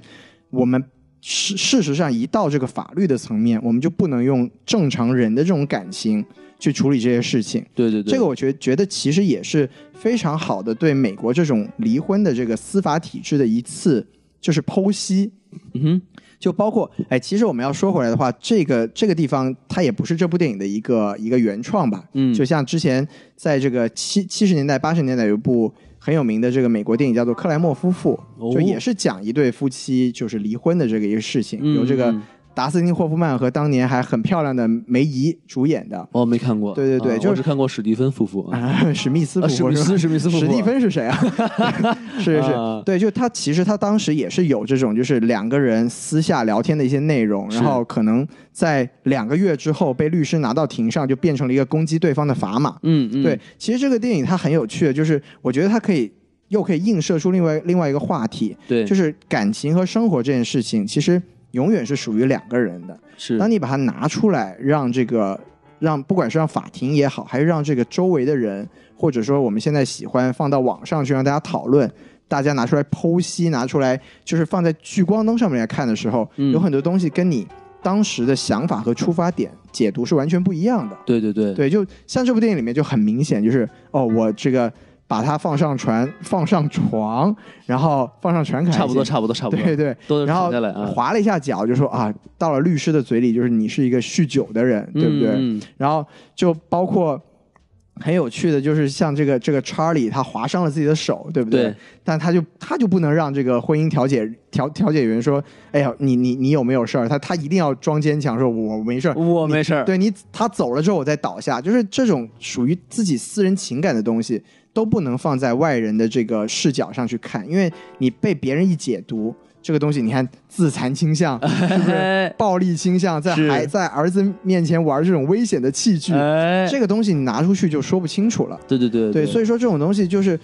它一方面当然说，像莫非老师说，它是一个美国告诉我们说，哎，在这种这种资本主义国家，腐朽的资本主义国家，是不是？对对对对对这个离婚这种事情啊，就太过分了，是不是？哎，当然，他另一个另一个角度也是，像我刚才，我觉得就是说，你很多这种生活上的东西，你一旦拿出来放到聚光灯下的话，它就全部都变质了。对对对，对，所以就是说说回来，就是为什么为什么这部电影它还是最后还是落脚点落回到两个人上面，就是说真正属于你们自己的感情，到最后也就只有你们两个人自己冷暖自知嘛。嗯没对吧错，没错，就是对跟律师其实没什么太大关系。没错，没错，错。你哪怕说 Nicole 跟 Nora 可能到最后看起来关系依然还是很好，嗯，但是他们闹得那么僵，但最后我还是可以蹲下来为我的前夫系一下鞋带。对这个对事情是可能是外人永远都没有办法去体是的谅或者是的理解的。买卖不在人意在嘛。没错，没错。但其实话说回来啊，哎，这三个律师里面，其实唯一有良知的就是那 Bert，其实也不能说他是有良知，就是说比较那个通人性啊，不是 不是通人通人性，性啊，比较 那个四不像是 吧？哎嗨就就是比较这个体贴男主角嘛，是或者说他就比较有那温和种共情，哎有共情，对对，谢谢对谢墨菲老师。对，其实我我不知道您还记不记得这个细节啊？他和这个查理最后一段对话，他在给他讲一个笑话，没错，但这个笑话一点儿都不好笑，对吧？就说啊，他女那个呃女的去旅行，说你哎去哪儿啊？你你去什么意大利是吧？啊，你去那破地方干嘛呀？你怎么去啊？然后那个我坐什么什么航空公司去，啊， 对那对对不个航空公司可烂了，你干嘛坐那航空公司啊什么的？就类似于就是一个呃丈夫不断的去、呃打压自己的打压自己老婆老婆的没一错个东西。然后那个查理听了到第三番儿，说我我他妈请你来就给我讲这破笑话来。是 然后其实贝儿的就看他一眼就说哦，他根本没听明白这笑话在讲什么。因为他没讲完嘛，对，不，但他其实已经很，但我觉得这个他其实他讲的这个根本就没有完，是他其实就是不断的在给他重复，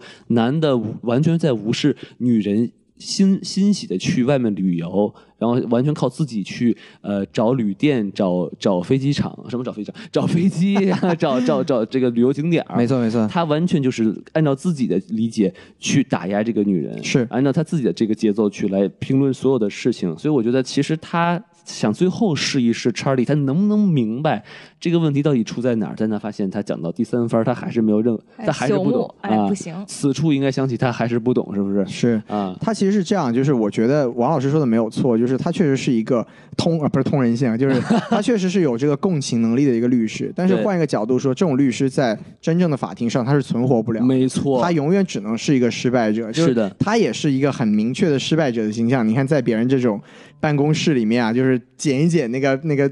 donut 的什么碎渣对子对啊，对对吃一对对吃。对，就其实他确实，他作为一个婚姻律师，他是非常的失败的。哎，对，然后其实他刚他讲那个笑话是有有寓意嗯了，就包括刚才王老师说的，就是他是在表达说，哎，我其实是想劝你说，你要你要看到你的一些行为，嗯哼，对他其实这个他其实他最后他有个总结的这个总结的一句话嘛，就是说对这种事情到了以后之后，就孩子他自己会有一个视角，会有他的定论。对然后其实有意思的是，这个这个笑话他没有讲完，但这个嗯笑话它是有结局的。哦，对他其实是他讲的是说一个一个女士和她的她的先生是个美发，就是 Kevin 老师，嗯，是一个美发师，就一个 Tony 理发师啊老师啊，Tony 老师，对对对。然后就说他不是一直在讲嘛，说你看你做的这个旅行决定多么的糟糕啊嗯什么的，嗯然后你去梵蒂冈，梵蒂冈人太多了，巴拉巴拉说了一大堆。对对对对，然后这个笑话的最后是这个女的她去意大利旅游了，嗯然后她在梵蒂冈呢，她最后一站是见到了一个这个这个 Pope，就是这个教皇，对对对，然后这个教皇就把把手放在她的头上啊，嗯，就说了一段悼词，然哦后，说完之后呢，他最后就说了一句说。谁给你剪的头发，丑死 了！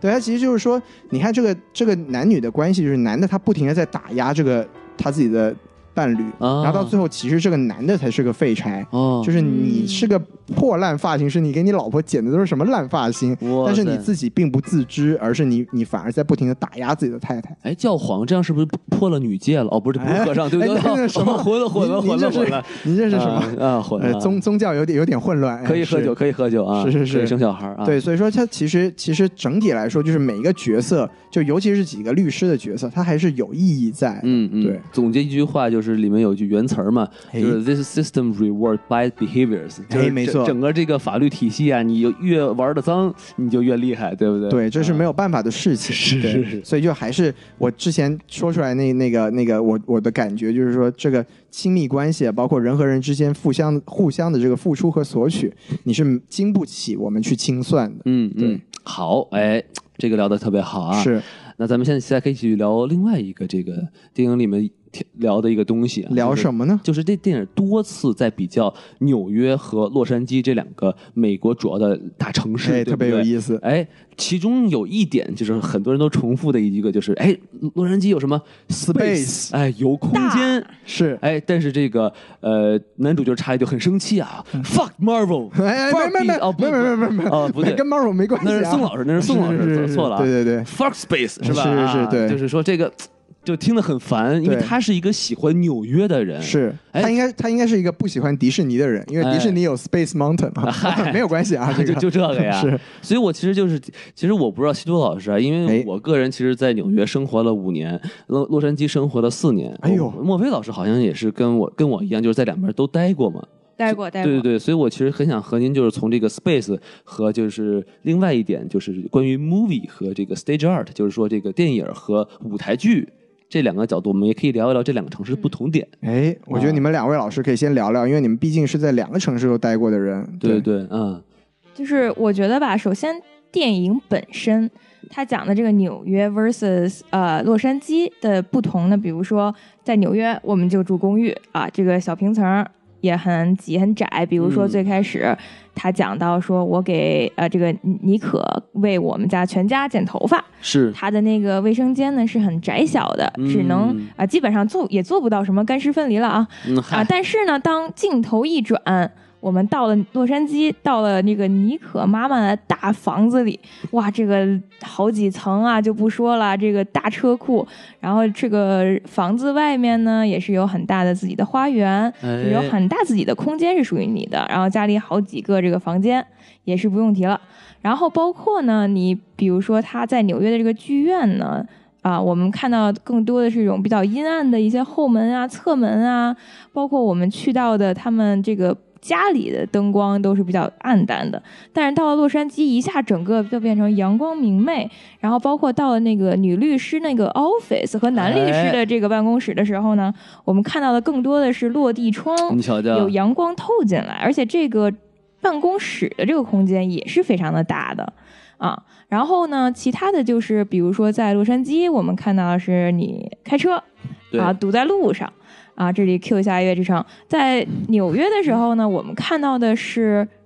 他们都在坐地铁，嗯哎纽约的这个地铁也是非常两个有人名。有段嗯对视的戏，对吧？没嗯错对，然后我很喜欢的就是他这段对视的戏，他们一起坐地铁嘛，男主是在这个画面的右侧，是然后靠着门，女主是呃男主是站着的，女主呢是坐在画面的左侧的这个地铁的椅子上，然后他们中间是隔了一个这个地铁的扶杆儿，正好是把他们两个分隔开。那哎这，个场景呢，其实是在比较开头的地方对，啊，是他们两个人从剧院双双离开之后，一起坐地铁回家，嗯但是却是这种被分隔开的景象。对啊，所以他们也是用了这个客观的事物去把他们两个人分隔开，预示了这两个人的这个婚姻走到了一个尽头。对的，然后呢，这个有有关电影本身的这个空间感呢，就是还有就是在这个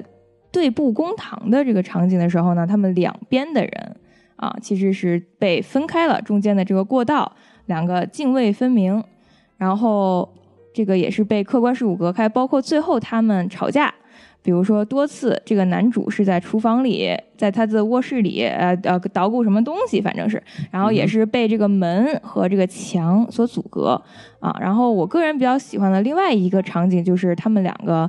在这个吵架的时候，又回到客厅的时候，他们坐在这个客厅上，这个男主是坐在沙发上，在画面的右侧，女主呢是坐在左侧的一个呃小的沙发椅上，对，中间是被这个茶几又被隔开了啊。所以我觉得这个导演从头至尾就是从从这个画面的角度上来讲，其实一直在讲这个空间的关系啊，嗯这个角色被客观事物隔开啊，然后预示着他们的一些心理活动和他们这个感情的走向。是啊当然呢，也有那个你说的这个呃 stage art 这方面，那你要不聊聊就是这个电影啊、好莱坞啊和这个话剧这边的这个区别？这个我感觉就是电影这方面肯定是洛杉矶，可能是除了这个宝莱坞以外，哎，我的天，嗯啊，最最厉害的地方了，对不对？毕竟这个电影儿主要还是靠这边嘛，对 吧？。是但是你要说说到这个舞台剧，是不是？那你只不得不提到百老汇。但是同意百老汇呢，那它肯定就就是纽纽约曼哈顿嘛，对不对？哎这一条街，这个什么《歌剧魅影》啊，《狮子王》啊，是不是 Mary Poppins 就各种各样的包括 show 比如说大都会这歌剧范畴也是纽约是最厉害的，对，然后就除了这个以外，就是我可能有些人可能不是很清楚，就是我们这个哥伦比亚有个现场社嘛，哎，我的天，哎哎，做哎这里做。 Stage Art，哎，作为广告哈、就是就是确实是有很多机会，然后就是在一个教室里啊，或者在一个小舞台啊，就是有表演的机会嘛。是但是就是、呃、还是有人去看的，这就是特别好，就是有有人去演，有人买账。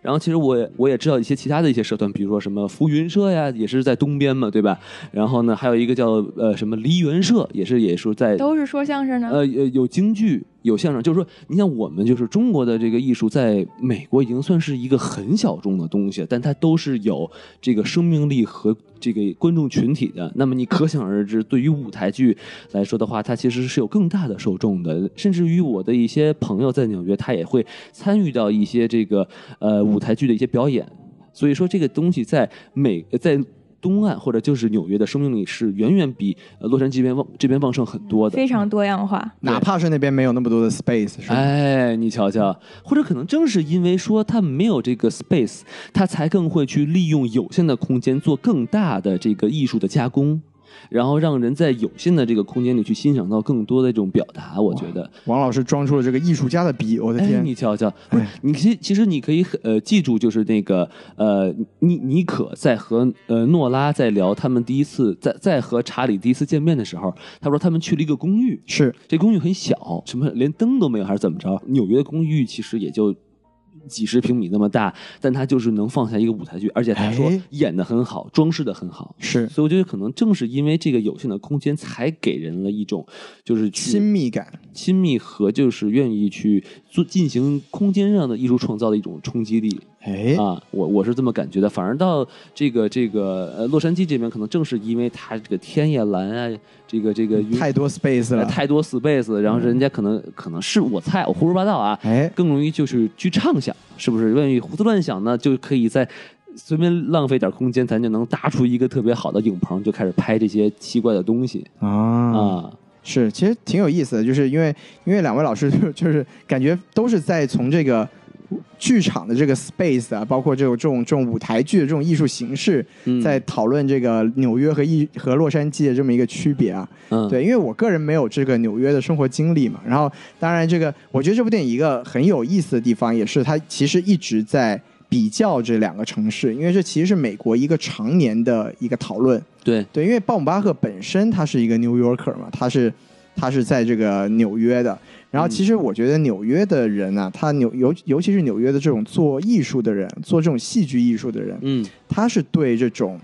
呃洛杉矶的这种泛娱乐的东西，他是很不屑的。哦，就其实他这部电影里面还是有一些表达，但是他相对来说比较平衡啊，他有一些。纽约人对洛杉矶的一些一些嘲讽，也有一些洛杉矶人对纽约的这种所谓舞台艺术的不屑。嗯嗯嗯，对，就比比如说像这个尼寇过来拍戏的时候，他们这边这边人就说：“哎，这个女演员不错啊，这个之前在哪儿啊？哦，在那个纽约演一些傻傻里傻气的一些一些戏剧，嗨，是吧？”然后当他镜头转到这个纽约到这个查理的剧场里面的时候，就说：“嗯哎，这个洛杉矶哪能搞得出来戏剧啊？是不是？人家只能搞一些那个什么好玩的东西，是不是？就快餐文化，对吧？”是是，就包括因为 Charlie 他本身是带入这个导演自己的视角嘛，你看他嗯一开始就是他们俩的第一段对话，就是尼寇问他说：“哎，我这个我这个试播集会不会很烂啊嗯，？”然后 Charlie 坐在那里就闷闷的说：“说我哪知道，我又不看电视， 对不对嗨，？”然后这时候还还尼寇一摇一转头，还专门摇了一个镜头到那个电视上播了一些特别傻的一个一个一个电视的画面什么的，嗯就其实它是有很多这种，呃，有的没的双边互相这个嘲讽的一个一个过程。对对对，对，然后我作为一个我我作为一个在洛一直在洛杉矶生活的人，我觉得这部电影还有一些很有趣的地方，就是它对洛杉矶的这个整个城市啊是有一些很有趣的描绘的。嗯嗯，就比如如说，这个 Charlie 作为一个 New Yorker 来到洛杉矶之后，是各种不习惯，对对对，就去哪里都要开车，然后您去到一个停车场，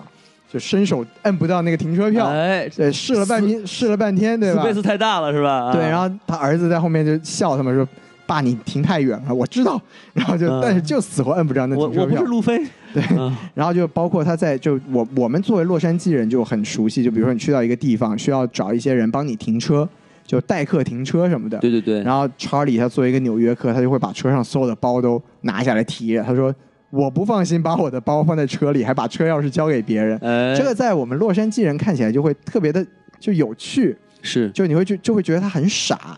对对，但是你确实人家就不是在这样的环境里面生活的。对对对，对，但包括他也有一些对洛杉矶这边的人的一些就是讽刺吧，就嗯比如说刚才王老师提到这个 Bert，他在这个呃 Nora 的办公楼里面吃饭的时候，二刷的时候有一个细节就给我看乐了，就他点餐的时候，Bert 说我要一个 BLT，他其实这个就是一个三明治的名字，是培根。呃，西红柿和黄瓜是吧？啊，和来和生蔬菜，对， lettuce，和生菜、嗯 BLT。然后他说我要一个 BLT，就这时候他女儿在旁边就喊了一声，就爸，意思就是你不能这么吃。然后嗯，说那个 Bert 马上就说啊，给我换成火鸡 的。对，其实这就特别洛杉矶，就洛杉矶这个好莱坞的人，他们就特别讲究那种什么营养均衡啊，什哎么什么低脂食物啊。对对对，然后那个谁，那个他，呃我记得那个小孩吃饭的时候不也哎说嘛，说那个我想成为一个对，我要变成一个素食素食主主义者。者，对然后然后因为妈妈，我然后我因为我妈妈是，然后那个查理说什么？他是个哎他现在已经变成素食 主义者了。了，吓坏了。对对啊对，就这些这些小梗啊，在我们这些我觉得就洛杉矶生活的人，确实就可以会很有心趣一对笑。对，对对对。这也是这个电影就是很有趣的一个地其方。实这里面还有一些风景的东西，咱们还没有聊，你知道吗？哎是就是你你记不记得，就是那个查理在和诺尔打电打电话，没错没错从那个里面走楼梯走走走走走出来之后，马上就是时代广场，没错，熙熙攘攘的人人群，然后人山人海还有霓，People 虹灯 Mountain People Sea。哎，very very good，然后这个大霓虹灯呢，一看，然后现场是易烊千玺生日快乐什么的，哎呦啊哎呦不这这没有啊，王俊凯王俊王俊凯，哎王俊凯啊，是对对然后，但是你你换到这个洛杉矶，然后他那个是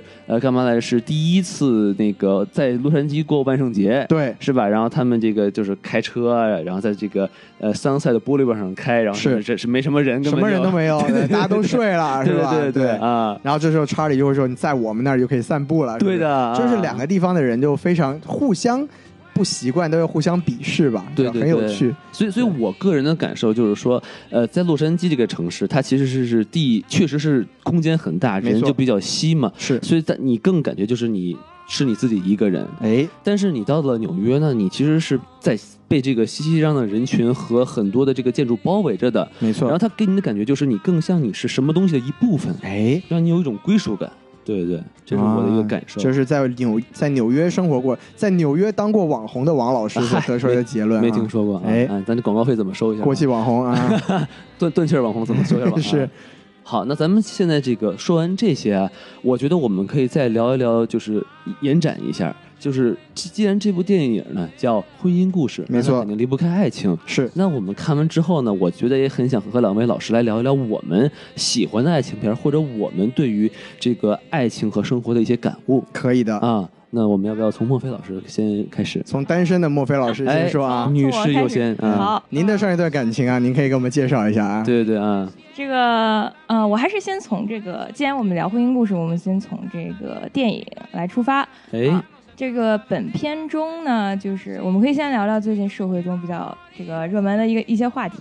这哎，个在吵架中的那场戏，女主角有说 “you guys 呃、gaslighted me”。这个 “gaslight” 这个词呢，也在最近中国社会中呢，也是经常被提到的。什么意思呢？啊、g a s l i g h t 呢？呃，这里做一下背景介绍，《Gaslight》是一部1944年的美国老电影哦啊、那中文名叫《煤气灯下》啊、g a s 就是煤气，light 就是灯的意思嘛。嗯然后呢，这个老电影讲的是一个啊、女孩儿，她继承了她亲戚的一笔巨额财产。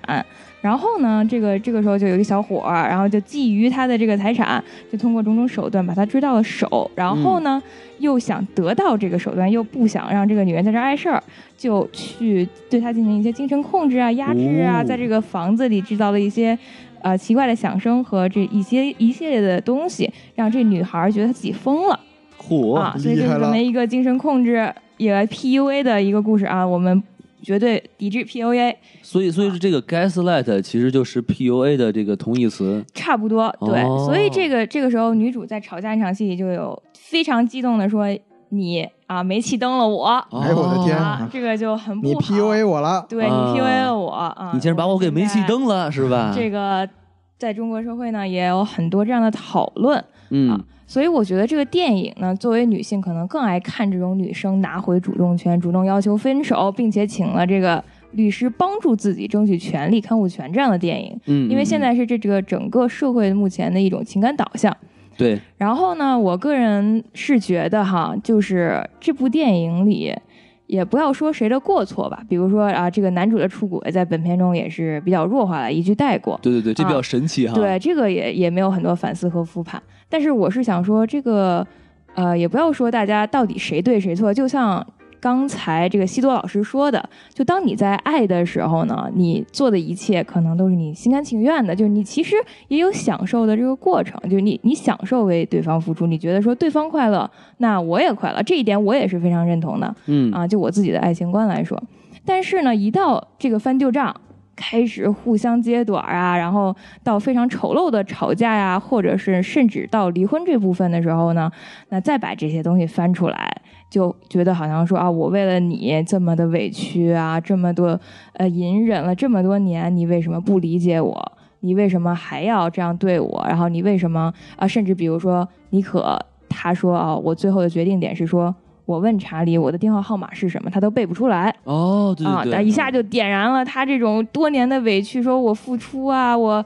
帮你看孩子啊，然后这个为家庭放弃了我自己的事业，陪你到纽约来，然后然后你却不理解我，并没有去关注我的想法，嗯，啊然后那背这个背时出来候一个电话号码，发现是小三儿电话 号码。对啊，就尴尬了格格雷格的格雷格啊，对， 格雷格，嗯，对，所以我我个人也是觉得说，两个人在这个亲密关系中呢，肯定要去更多的去沟通，这是一定的。嗯，但是这部电影它描述着更多的是说，呃，妮可去进行了主动沟通，去描呃去叙述叙说了她想要的东西，就是去搬到洛杉矶对啊、想去拍电视，然后去发展自己的这个。职呃事业，但是呢，男主却并没有去听，其实这个就比较绝望，就是你说了，但是对方不听，而且也并不理解，而且直接把你忽略了，我觉得这个就非常的不好了啊。嗯，嗯所以嗯我觉得，就是我个人觉得啊，在大家结婚之前，肯定是还是要擦亮擦亮自己的眼睛，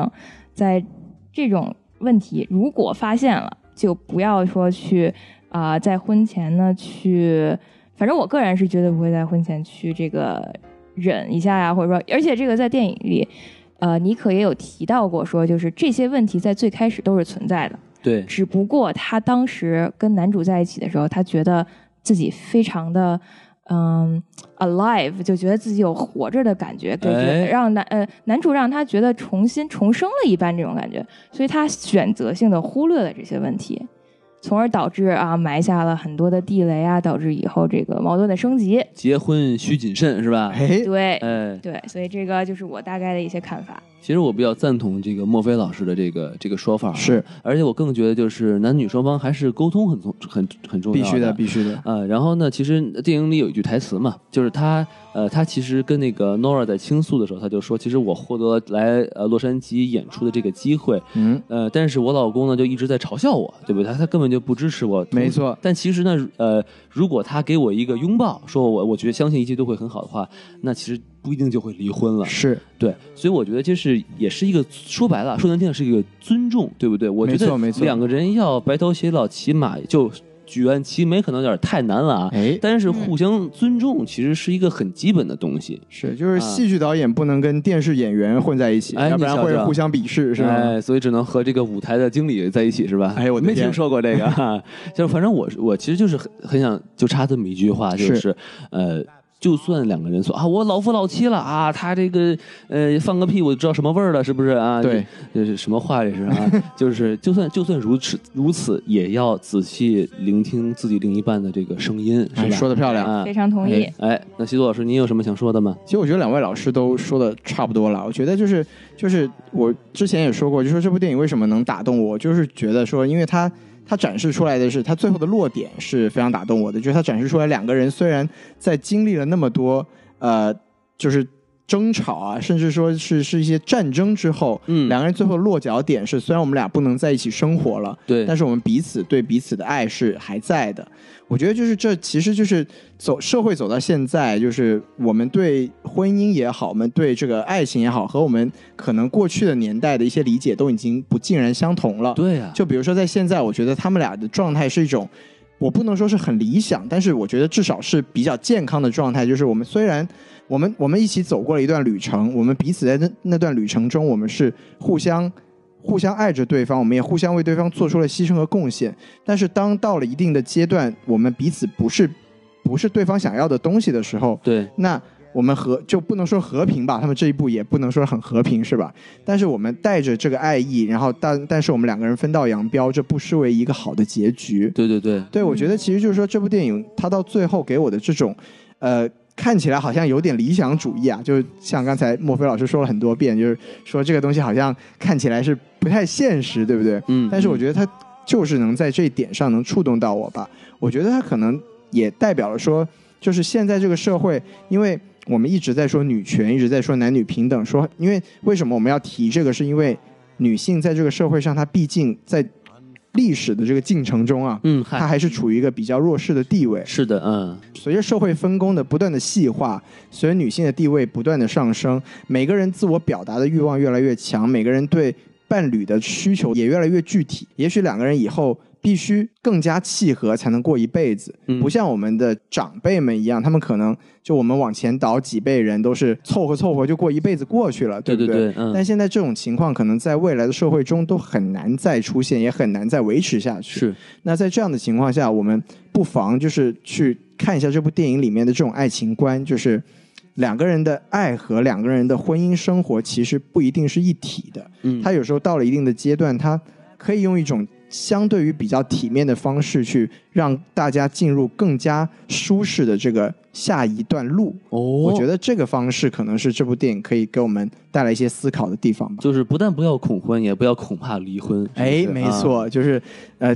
先先结了再离了，也不失为一个是完整的旅程，还对不对？嗯还能多买一哎我还是有套经验 的人，还能多买一套房子，是不是多好啊？嗯这个就不要想了，是不是？您这就有点 gaslight 的意思了，哎是不是？你瞧瞧，哎哎，其实咱们说到这儿啊，我想提出一个终极非常政治不正确的一个问题，终极问题想问两位老师正好一位男老师，一位女老师，是吧？就是说，我们从这个电影来看哈，这个查理他其实是一个非常有天赋的这个呃舞台剧导演，没。错，那么其实如果我想有一个前提，说是假设我的伴侣啊，无论是男是女啊，女性也可以有很好的导演，对不哎是对？比如说这个赵薇啊，不是，其实也不是太太行啊，就 格是瑞哎塔·格韦格啊嘛，对对对对，哎，哎，这个小骚老师啊，不 是我的天， 啊，就是如果说我我的另一半是一个特别棒的艺术家，当然也可以是科学家，哎，那么我可能没有他优秀，但是我也有我的梦想。但是我发现呢，其实我的人生已经慢慢慢慢就变成了这个我伴侣的绿叶。那么我可能就是我想做的事情，可能要以他为中心。是那么在这种情况下来说，我们是是否还是要像你妮可一样，就是进行一种呃找律师啊，我我要独立啊，我要我要闹啊，我要我要跟你讲道理啊，还是说我就忍住，说我那我就愿意做这个绿叶，我就要慢慢慢慢把我的这个独立的意识给消磨掉。我我不知道两位老师是怎么看待这个问题的。嗯，这个问题好像很很很难回答的啊，样你子们。你们可以再想想啊，我可以再补充这么一句哈，就是你看这个故事的结局是，事情闹到那个地步，结果是这个男主角好不容易拿到的麦克阿瑟的奖金全都花没了。然后呢，并且他明明是可以在百老汇上演出的两部剧也都泡汤了。那么实际上，整个这个离婚官司实际上给他造成了很大的影响和这个分心，那么就影响了他这个天赋的发挥和他的创造。没错，那么这个非常不正政治不正确的问题就是说，遇到这种情况下，要不要考虑到我是不是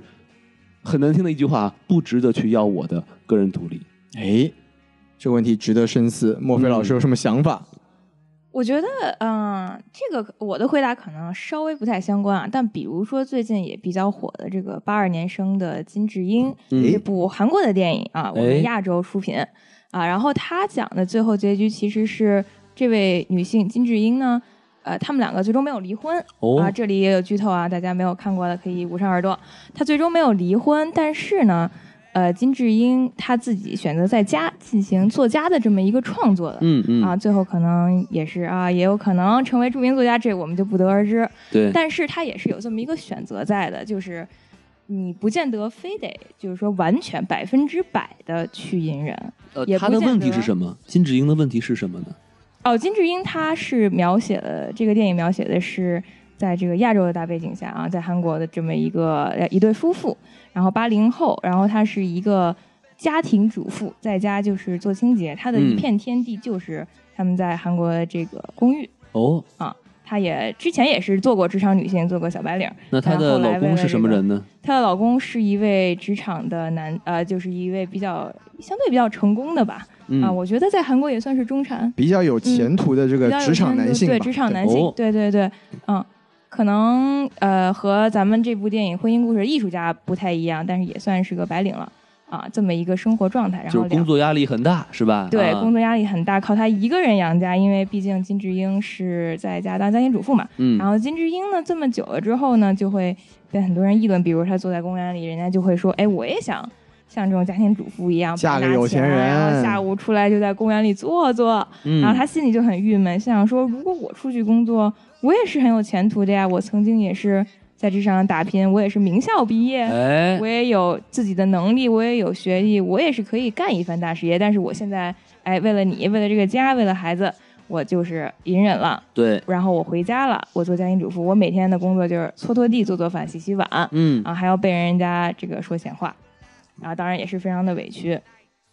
但是他最后经过这个呃一系列的争啊争吵啊，这个呃不管是激烈或者不激烈，他们最后的这个结局是没有没有离婚，嗯但是嗯这个金智英呢选择就是一边在家当家庭主妇，一边做作家，嗯啊，就是也是找到了自己的对出路。对，是找到了一个自己的出路，所以我就想说，可能呃没有那么绝对，就是说你百分之百就是一定要去忍了，嗯或者说你百分之百一定要放弃了，就是也许说，嗯、有在一个你折的中的对一个对手对段，也许在啊你不断的沟通下，在在咱们这部婚姻故事电影里，就是这个男主就是不听，对对就是对听不进去，他掉线了，，对他完全就不在 嗯然后。但是呢，有可能在你不断的沟通下，他可能听进去了，然后你可能有这么一个折中的办法。对对我是这样想。那西多老师，您作为一个已婚人士，您怎么看？我觉得其实王老师提出这个问题就是很有趣的地方是在于，它的前提是说，呃，我的伴侣非常的成功，但是对我我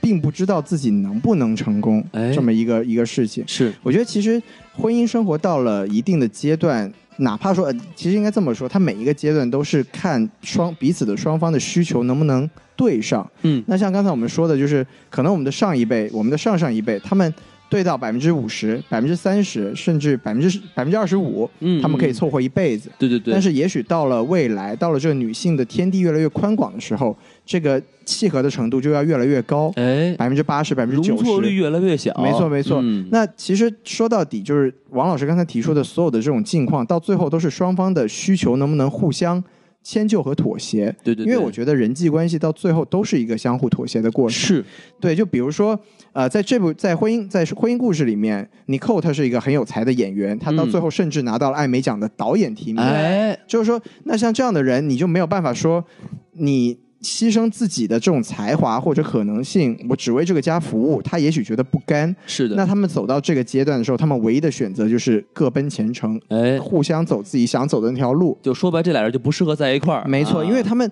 因为家庭的生活就是需要彼此的牺牲和彼此的限制的。对对对，其实，呃，为什么为什么我说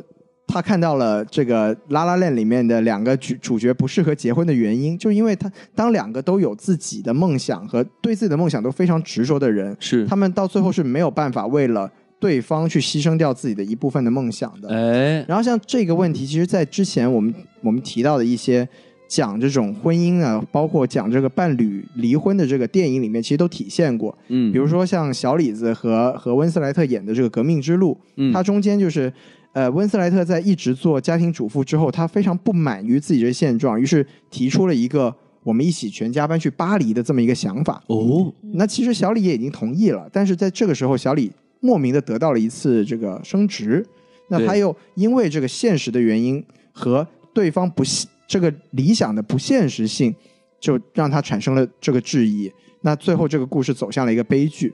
那包括像刚才说的这个克莱默夫妇，他也是一样，他在那个年代下都是女性在家庭中觉得自己的这个价值没有得到体现，对于是他就用一些比较极端的方法来希望让自己的这个价值能得到实现。嗯，那究其原因，都是说在那样的历史背景下，都是说哦，男性在外面这个努力的工作，然后支持这个家庭，然后女性就觉得我家庭主妇这个职位没有办法让我所有的能量、所有的才能得到实现。对，有些人如果抱有这样的这样的想法，那比较体面的，像我们刚才说的，按照这个婚姻故事的这个方式，就是我们大家就走上不一样的道路，哎我们都彼此去选择一个可以让自己实现自己人生理想的一个一个方向。愿意站在自己背后的那个伴侣，是不是没错啊，那如果说你们两个人想要继续以一个家庭的这个组织结构去进行下去的话，那必须要有人去为了这个家庭而牺牲掉自己的一些，不管是这个野心也好，还是梦想也好，这个是不可避免的。哎，嗯所以我觉得说到底，王老师刚才提到这个问题，就是讲到最后，只能说双方是不是彼此想要的那种东西。说白了就是别委屈了自己，是吧？对，啊是因为你如果就比如说我，我有一个，我有一个，我有一个政治非常不正确的一个观点，就是嗯我特别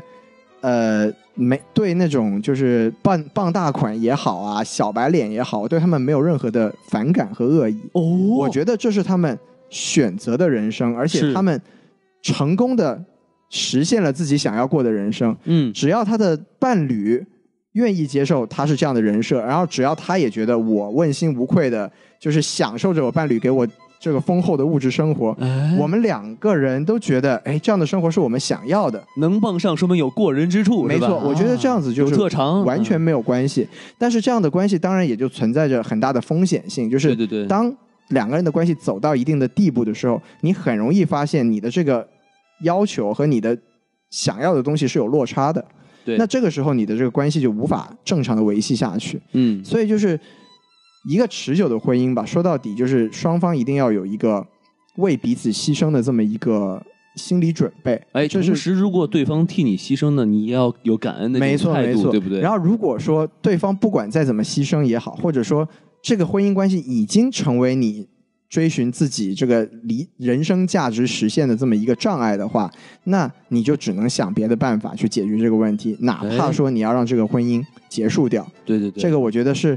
未来这个随着社会发展，女性的地位越来越高，这个是可能我们可以预见是越来越多的一个情况。嗯，对我甚至觉得，也许在不久的将来，但当真正这个男女的诉求都非常非常的平等的时候，婚姻的关系可能就不复存在了。哎这个是我对未来的一个猜想。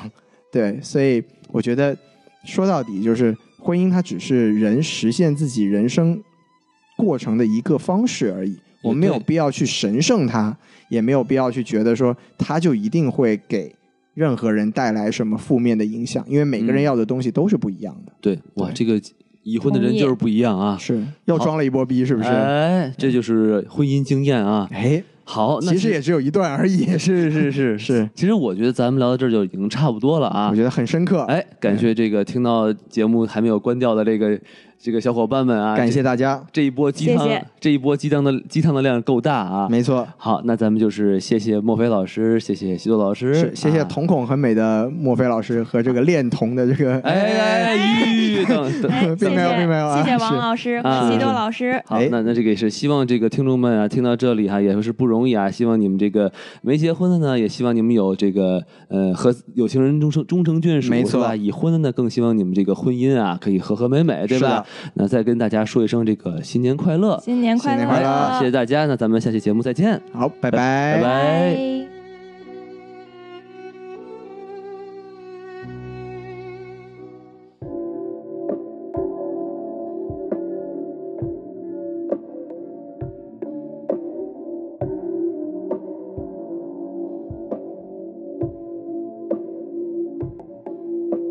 我开始明白为什么会遇到你，我再也不会像从前一样着急。也许你距离我只是场好礼，想具体每一天我都会想说 Holy。看着我的眼睛，告诉我你早就已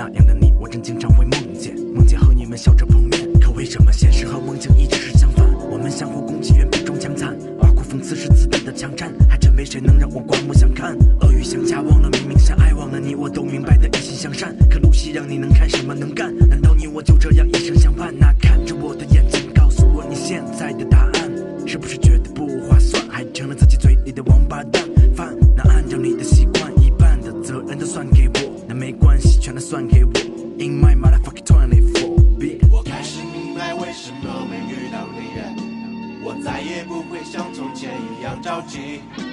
也许你距离我只是差毫厘，想聚集每一天我都会想说 Holy shit, oh my holy shit, holy shit, oh my holy shit。我开始明白，如果我想明白，不止 take it。Open my fucking door, b I gotta take it. 看随便你看，现在是换我站在对岸，随便你干什么随便干，怎么办？反正都被判成罪犯。不是说好了要一起找到，要一起祷告，一起兑换，但是多少人选择了小道，而那朵花早都溃烂。拿到吧，不用再找，眼里的沙和它在赛跑。所有问题虽然温习，可总有痕迹顺应神意，像是用了兴奋剂，好像又回到了青春期。那让我们兵分两路，继续走，就那么两步争口气，没钱也没关系。真的没关系，别太早安逸，要不怎么会有新专辑？枪怎么用金专辑？你又怎么新欢喜？为什么非要装逼装高级，假装要好消息？那看着我的眼睛，告诉我你现在的打算。晚上见面什么打扮？随便，只是别再优柔寡断。饭那按照你的习惯，一半的责任都算给我，没关系，全都算给我。In my motherfucking twenty four, b 我开始明白为什么没遇到你，我再也不会像从前一样着急。也许你距离我只是差毫厘，想聚集每一天我都会想说 Holy shit, oh my holy shit, holy shit, oh my holy shit。我开始明白，如果我想明白，不止 take it。Open my fucking door, b I gotta take it. Open motherfucking door, B. I gotta take it.